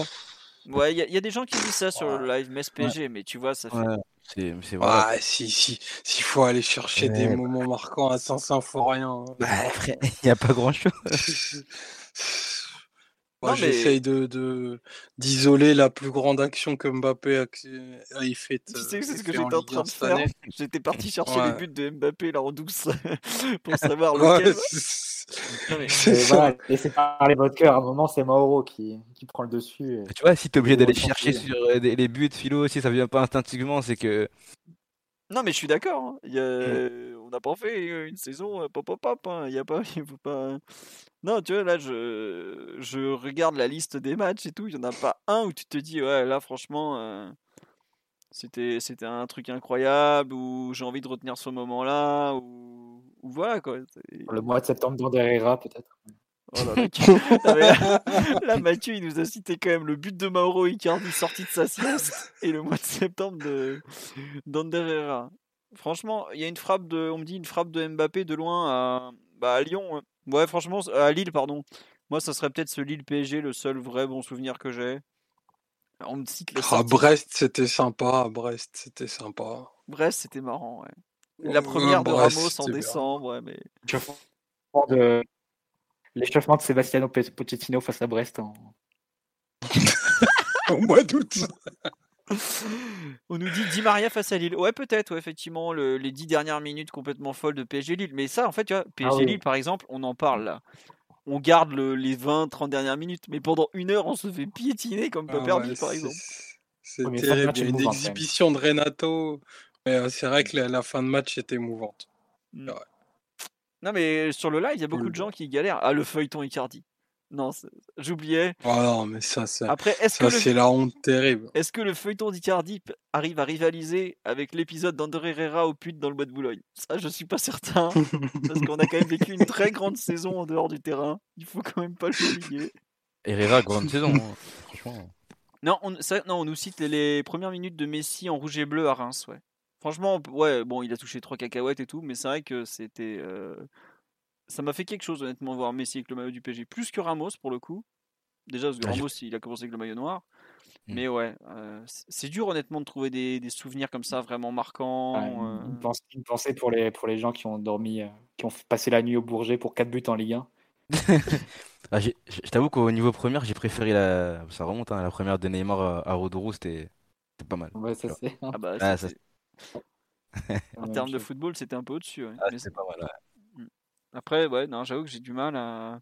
PSG Nantes, ouais, les 30 ans, les 30 ans d'Auteuil, euh, avec une belle fin de Ah, match. Le premier, premier, premier but de Messi en plus, Oui, oui, oui, c'est en vrai. Ligue 1. Allez, En c'est vrai Ligue que 1. Non, mais honnêtement, il y a eu combien de, de fois cette année où au lendemain des matchs, on s'est, on s'est dit, vous avez été le, le sentiment d'un, d'avoir vu une belle victoire, un beau match, d'avoir pris votre pied, quoi. Bah moi, c'est marrant, c'est qu'au lendemain de PSG Nantes, on avait fait une super mi-temps. Il y a des événements contraires. Il y a la sortie de Keylor Navas complètement hors de propos, le, Sergio Rico dans les buts, tout ça. Messi et, la chance qui nous font gagner le match. Et bah, c'est un des rares matchs comme ça où je m'étais dit au lendemain, ouais, ça c'était un match un peu cool dans la saison. Donc allez, peut-être effectivement le premier but de Messi que je garderai en, en mémoire, mais c'est vrai que globalement, euh, le, le- on me dit le bouillon à Rennes pendant 30 minutes. euh, bon. Ça- Le il a match, le match à Monaco. Ah, le match à Monaco. oh là là. Cet après-midi, je remplissais la base de données du site. J'ai dû ret- retourner voir les buts qu'on a pris ce jour-là. On était scandaleux. Franchement, c'était scandaleusement nul, quoi. Mais bon, euh, ouais, il y a les. Il y a, comment dirais-je, on me dit cite pas mal de buts, un peu par-ci, par-là. Euh, bon, c'est comme ça. Écoutez, euh, est-ce qu'on va faire jouer nos 11 gardiens sur les 5 derniers matchs pour qu'ils soient champions? Bah, déjà, il y a un problème, c'est que Areola et Bulka sont prêtés, donc ils ne pourront pas jouer. Il n'en reste donc plus que 9. En, réalité, plus que 8. Euh, est-ce qu'on va faire jouer l'hôtelier pour sa présence et le, le regain de confiance qu'il offre à nos attaquants à chaque frappe cadrée Peut-être? On parle de Kurzawa aussi, parce qu'il il a zéro match, Kurzawa en Ligue 1, non? Ouais, ouais, ouais, il a joué que 8 minutes au Trophée des Champions. Euh, Donc voilà. Mais c'est vrai qu'il y, a- il y a plusieurs personnes qui me citent la présentation des recrues comme le firmament de la saison de Ligue 1. Quoi. bah ouais. Et le pire, c'est que la meilleure des recrues, c'est celle qui n'était pas là. Donc bon, Il était pas là, ouais. Euh, PSG Strasbourg, c'était pas un si mauvais match. Bah oui, il y a même Sarabia qui avait marqué pour vous donner une idée. Non, mais ouais, bon. À voir, à voir. On nous dit il a prolongé en plus le télé. Non, non, c'est l'été dernier qu'il avait prolongé. C'est pas lui qui a prolongé, c'est euh, Lavallée, euh, Lucas Lavallée, le U19 qui a prolongé. Donc voilà. Bon. Euh, on a un peu fait le tour de l'actualité du, moment, du dixième titre de champion de France. Il faut quand même apprécier malgré tout, même si on l'a dit, c'était un peu, euh, c'était pas le plus sympa des titres, on va pas faire semblant. hein. Donc voilà. Euh, le retour au parc, oui, effectivement, parce que on a quand même globalement beaucoup joué à huis clos la saison précédente, donc c'était un peu sympa. Mais bon, ça fait pas lourd dans la saison quand même, c'est comme ça. Euh, Qu'est-ce que je voulais vous dire Euh, Est-ce que Mathieu veut nous expliquer pourquoi Antonio Conte est la solution absolue pour faire la, la grande purge nécessaire au club Ou est-ce qu'on garde ça pour la semaine prochaine? J'ai peur qu'on n'ait jamais à faire ce débat. mais- Voilà. Bon, non, tiens, euh, on va, non, juste, on va finir par un petit point actualité, entraîneur, tout ça. Donc, bon, bah, il y a pas mal de sources qui disent que c'est fini pour, euh, pour Momo sur le banc de touche. Euh, là, les, je crois que c'est euh, Duncan Castle dans le Times qui dit que ça a déjà commencé à négocier. C'est pas vrai du tout, c'est complètement faux. Il attend son, son chèque et l'heure de la sentence, hein, c'est comme ça. Donc, il y a eu plusieurs pistes qui ont été citées pour le remplacer. Le nom du moment qui est revenu, ça a été Antonio Conte qui a été cité par le Parisien Dominique Sévrac, c'était vendredi si je me trompe pas, avec justement le comment ça s'appelle, comme quoi Conte avait proposé ses services, qui a été évidemment démenti par l'entourage d'Antonio Conte, aussi bien autour de, enfin son entourage proche que même les journalistes un peu autour de de Tottenham, avec ce qui visiblement ce ce qui ce que je comprends un peu en me renseignant un peu, en comprenant un peu tout, c'est que c'est pas forcément compté directement, c'est plus des intermédiaires et autres agents qui ont proposé ces services en sachant que l'homme est capable de partir de Tottenham sur un coup de tête, euh, voire en donnant un coup de tête à Daniel Levy tellement il il a un peu du feu dans les veines. C'est pas Euh, du tout étonnant parce que c'est quelque chose qu'il avait fait euh, bah, déjà au PSG il y a, pour l'après Emery et puis euh, récemment après United, enfin après le limogeage de Solskjaer. il il s'était s'était proposé à pour- United, voilà. C'était proposé au Real aussi l'été dernier. Euh, déjà pour la Prélo Pétegui et puis l'été dernier pour la présidente. Donc c'est qu'il ambitionne d'avoir le poste, ça me fait aucun doute. Mais qu'ils finissent par être choisis, que, les Qataris finissent par confier leur, projet à compter, ça, paraît plus difficile. Visiblement, ce que dit l'équipe, c'est que Paris, on est fin avril et il n'y a pas vraiment de décision qui est prise encore et que les gens au club sont divisés sur à la fois le nom et même le profil de l'entraîneur. Donc ça, ça part bien. Bah, pour compléter, ce qui se disait un peu, c'est que, en gros, euh, à un moment, ils se demandaient il y a quelques semaines s'ils n'allaient pas mettre un entraîneur peut-être un peu plus jeune, un peu profil euh, euh, à l'époque, qui était un jeune entraîneur, bon, qui est toujours un jeune entraîneur, parce que de mémoire, il a 44 ans à peine. Mais globalement, en termes de profil, bon, il y a toujours la nébuleuse 48, l'ami Tourelle. 44, c'est quand il est arrivé chez nous, effectivement. Il y a toujours l'idée Zidane, tout ça, mais ça semble aujourd'hui un peu, un peu mort. Hein. voilà. On est, il y a Mota, bah, effectivement, Mota, si tu cherches un très jeune entraîneur, ça correspond tout à fait. On, cite Nagelsmann. Nagelsmann n'est pas sur le marché. Le, Bayern avait quand même payé 25 millions d'euros pour l'avoir il n'y a même pas un an ils vont pas le virer tout de suite. Mais voilà un peu où on en est. Il y a donc ce nom de Conte qui ressort. Conte sous contrat à Tottenham jusqu'en 2023. Il faut quand même le rappeler, donc il n'est pas libre de tout. Il y a évidemment des rumeurs sur un possible échange entre Tottenham, un échange d'entraîneurs entre Tottenham et le PSG qui, qui, a vu le jour je crois que c'est euh, Football.London, euh, Aleister Gold qui en a parlé, qui a dit que c'était un peu bidon aujourd'hui, que pour l'instant Tottenham était concentré sur la lutte pour, le, pour la quatrième place et n'avait pas. Euh, enfin, ils ont prévu de voir compter en fin de saison pour le recrutement, tout ça, mais pas avant. Et c'est un peu ce que l'entraîneur, l'entourage de Conte a fait fuiter dans la presse anglaise, c'est-à-dire que pour l'instant, il est concentré sur le championnat parce qu'ils ont encore 4 matchs à jouer, si je ne me trompe pas. Et c'est pas du tout pareil de finir quatrième ou cinquième. Quoi. Conte est un entraîneur qui a quand même de très fortes ambitions depuis le début de sa carrière, qui a peut-être aussi une revanche à prendre sur la Ligue des Champions et qui se rend bien compte qu'à Tottenham, ça sera compliqué d'aller chercher euh, ne serait-ce que des huitièmes de finale ou, des quarts, je parle même pas des demi de la finale, même si euh, un de ses prédécesseurs à, Tottenham a réussi. Et on nous dit de toute façon, entre le Ramadan et la Coupe du Monde, ça va pas bouger peut-être pas la Coupe du Monde, mais effectivement, le Ramadan est un moment où le PSG prend rarement des décisions de par l'absence, euh, la plupart du temps, d'Al Khelaifi qui est au Qatar pour, euh, pour ce mois de, de jeûne.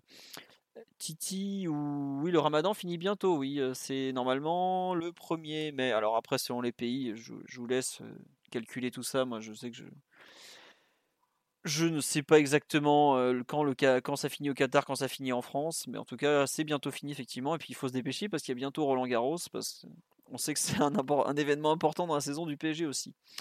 on n'a pas parlé de l'absence de Nasser El Khelafi pour le titre. Bah écoutez, moi j'avais été choqué qu'il soit pas là à Angers. On m'a dit que c'était parce que c'était le ramadan, que les dix derniers jours sont importants et que ça, ne ça justifiait le fait qu'il ne soit pas là. Donc j'imagine que c'est la même raison. J'avoue que j'espère. Il y a Leonardo qui a dit qu'il pouvait absolument pas être là, que c'était très compliqué, etc., etc. Je je sais pas exactement. Euh, j'avoue que j'essaye même pas euh, de savoir. Euh. J'espère pour lui que c'est rien de grave surtout. Mais voilà. Est-ce que vous êtes vraiment surpris? Est-ce qu'on doit vraiment être surpris que Nasser Al-Khalafi soit pas là pour le titre? Je, je sais même plus à vrai dire. Donc c'est comme ça. Euh, on nous dit, oui, il était aussi avec la famille Mbappé à Doha. Tout à fait. Nasser était une partie de la famille Mbappé à Doha. Et voilà. On nous dit, on nous demande, vous pensez quoi du coup de com de Leonardo? Euh, C'est bizarre qu'il s'exprime autant s'il est amené à partir. Bah, c'est bizarre de dire qu'il s'exprime autant déjà parce que c'est quand même la première fois qu'on l'entend depuis la déroute face à Madrid, qui était quand même il y a un mois et demi aujourd'hui. Euh, donc il s'exprime pas tant que ça. Et après le fait qu'il fasse canal, presse écrite, presse audio, enfin vidéo, tout ça, c'est juste son fonctionnement habituel. En général, il donne à manger à tout le monde et si vous regardez bien, il dit pratiquement les mêmes phrases aux trois. Donc c'est c'est pas qu'il a beaucoup parlé, c'est juste qu'il a donné euh, aussi bien aux télé qu'à la radio qu'à la presse écrite la même chose, tout simplement. Voilà pourquoi. Euh, mais sinon, euh, quand il dit qu'après Madrid, personne n'assume les défaites, il peut s'inclure dedans parce qu'on ne l'avait pas entendu depuis cette date. Faut quand même pas qu'il l'oublie. Voilà. sur le l'entraîneur, pour rester là-dessus, Omar, J'imagine que Antonio Conte, pour bouger des joueurs qui ne bougent pas beaucoup sur le terrain, ça te, ça te ferait plaisir, j'imagine.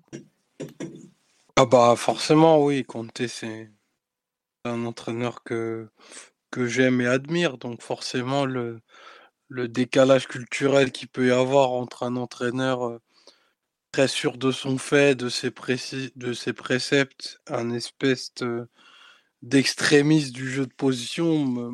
J'aimerais bien voir euh, ce, cocktail-là euh, au camp des loges et ce que ça pourrait donner avec cet effectif, même si je pense que 80% des joueurs qu'il compose sont totalement inaptes au football qu'il propose. Mais ouais, ça pourrait être, euh, ça pourrait être marrant à voir, même si j'y crois, j'y crois peu, à vrai dire. Et je pense plus qu'on partirait sur un entraîneur qui a moins de, moins de renommée et peut-être euh, plus de choses à prouver. Un type, euh, bah, si, pour reprendre la, l'image qui est souvent utilisée, euh, pas, pas un entraîneur du premier cercle. Dire, bah, un entraîneur qui n'a pas connu titre européen, forcément, je pense polyglobe, qui soit ou hispanophone, ou hispanophone ou lusophone pour, euh, pour pouvoir s'adapter à l'effectif. Donc je pense plus à, un entraîneur de ce, de ce type-là. Au passage, euh, on a parlé de l'article du Parisien sur Conte en fin, d'après-midi, le vendredi, où il disait que Conte s'était proposé, mais le matin, ils font un article sur Mbappé, où il glisse ni vu ni connu, c'est vrai que le, nom de Luis Campos, euh, article écrit après avoir bien discuté avec l'entourage de Mbappé, va savoir. Hein. Ça peut être aussi, euh, on peut prendre le problème aussi dans, dans l'autre sens, c'est-à-dire nommer d'abord un directeur sportif qui lui-même nommera un, entraîneur et ce serait plus la directeur, directeur sportif qui serait le, nouveau visage du, projet du club. Donc, euh, si tu imagines Campos, tu peux imaginer euh, Amorim, tu peux imaginer Concesao, tu peux imaginer Galtier, qui sait. Hmm. Ça peut être ça. Non, mais voilà, tu peux. A priori, vu qu'il n'y a pas d'entraîneur du top niveau qui, qui soit disponible cet été, partant du principe du préalable que Zidane refuserait et, et si Conte n'intéresse pas parce que projet trop radical et si tu veux garder de toute façon Neymar et Messi l'an prochain, c'est difficile de mettre, de mettre Conte à la tête de l'équipe. Euh, tu peux avoir le, raisonnement, le, un peu différent, c'est-à-dire partir d'un directeur sportif qui lui-même choisirait un coach et, qui travaille, travaillerait en binôme, mais voilà, forcément avec un coach pas avec les mêmes standards et, euh, de Conte, de Zidane ou d'autres stars du banc. Mm. À voir. Bah, tu vois, ce que tu as cité deux noms là, enfin surtout un à Morim qui pour le coup, s'il s'interroge sur le fait que, que c'est un jeune coach, enfin s'ils se disent pourquoi pas prendre un jeune coach, lui il correspond. Après lui il va falloir, il va falloir payer pour le sortir parce que le Sporting a quand même payé 8 millions pour le faire venir. Mm. Pareil, lui il va falloir faire un chèque pour l'avoir, mais bon. À Morim, je pense qu'il y a juste un point, je, je laisse les, les Sportingistas les amateurs du football portugais jugent de la qualité de l'entraîneur, mais il y a peut-être un, une déclat en termes de communication qui ne joue pas en sa faveur. C'est, euh, il, il, avait joué City en huitième, il semble. Oui. Ils sont pris une valise et il avait sorti à la fin du match. Euh, euh, je suis désolé, je n'arrive pas à comprendre ce que fait Guardiola en face et je me sens pas à même de lutter. Enfin, tu vois, il a fait. Ouais, c'est ça. Il avait. Assez, qui valorise évidemment ce qu'il avait en face et il ne s'agit pas de dire que, que tu dois te sortir en tant que nouveau coach à la hauteur de Guardiola ou quoi que ce soit évidemment, mais pour le PSG, pour, euh, avec les ambitions du PSG, je sais pas du coup. Hmm. Après, euh, Pochettino a quand même expliqué avant de jouer contre Guardiola qu'il jouait contre le meilleur coach du monde aussi, hein, tu vois. Alors que bon, t'es là, genre. Non, mais, de là à dire, euh, je j'arrive pas à suivre. Il a dit littéralement, j'arrive pas à suivre ce que fait l'entraîneur en face. Est-ce qu'il a un acte d'humilité vraiment important, etc. Mais hmm. du coup, pour avoir un, un, banc très important maintenant, c'est un peu un, un peu un CSC hein, de sa part. Hmm. Après, est-ce qu'il n'a pas déclaré aussi qu'il va jouer contre ses maîtres qui restera? Ah, bah, Après, Lolo l'avait gagné le match. Euh, non, c'était celui au Canou quand il avait dit qu'on allait jouer contre ses maîtres, non? Ah non, non, c'était euh, ah, avant le 3-2 au parc. Hein. Ah, je sais pas. Moi, j'avais le souvenir qu'il le dit le, 9 décembre, qu'on perd le 10 et qu'on repère le 13 à Guingamp. Mais bon, c'était autre chose. C'est que... Bon, d'accord. Bah, écoute, dans ce cas-là, respect à, notre ami golfeur qui est actuellement en train de se faire un 18 trous au, Qatar vu qu'il s'est fait virer il y a pas longtemps. C'est comme ça. Euh, bon, mais bon, voilà un peu où on en est du, projet, enfin de, de la rumeur Conte. Il y a quand même. Euh, faut, je trouve que ça ressemble beaucoup à ce qui s'était passé avant la domination de, de Tourelle, où, il, ouais, où il se propose, mais on a des échos sur un coach un peu différent, un peu, un peu jeune finalement, et, il y a beaucoup de trouve, je, pardon, je trouve qu'il y a beaucoup de, de, de choses qui se ressemblent dans les deux approches. On verra ce que ça donne à la fin, hein, c'est comme ça. Titi, Omar, Mathieu, vous voulez rajouter quelque chose à cet instant sur le dossier de l'entraîneur euh, ou, ou pas d'ailleurs Ou juste qu'il faut attendre, et même si c'est très long par moment?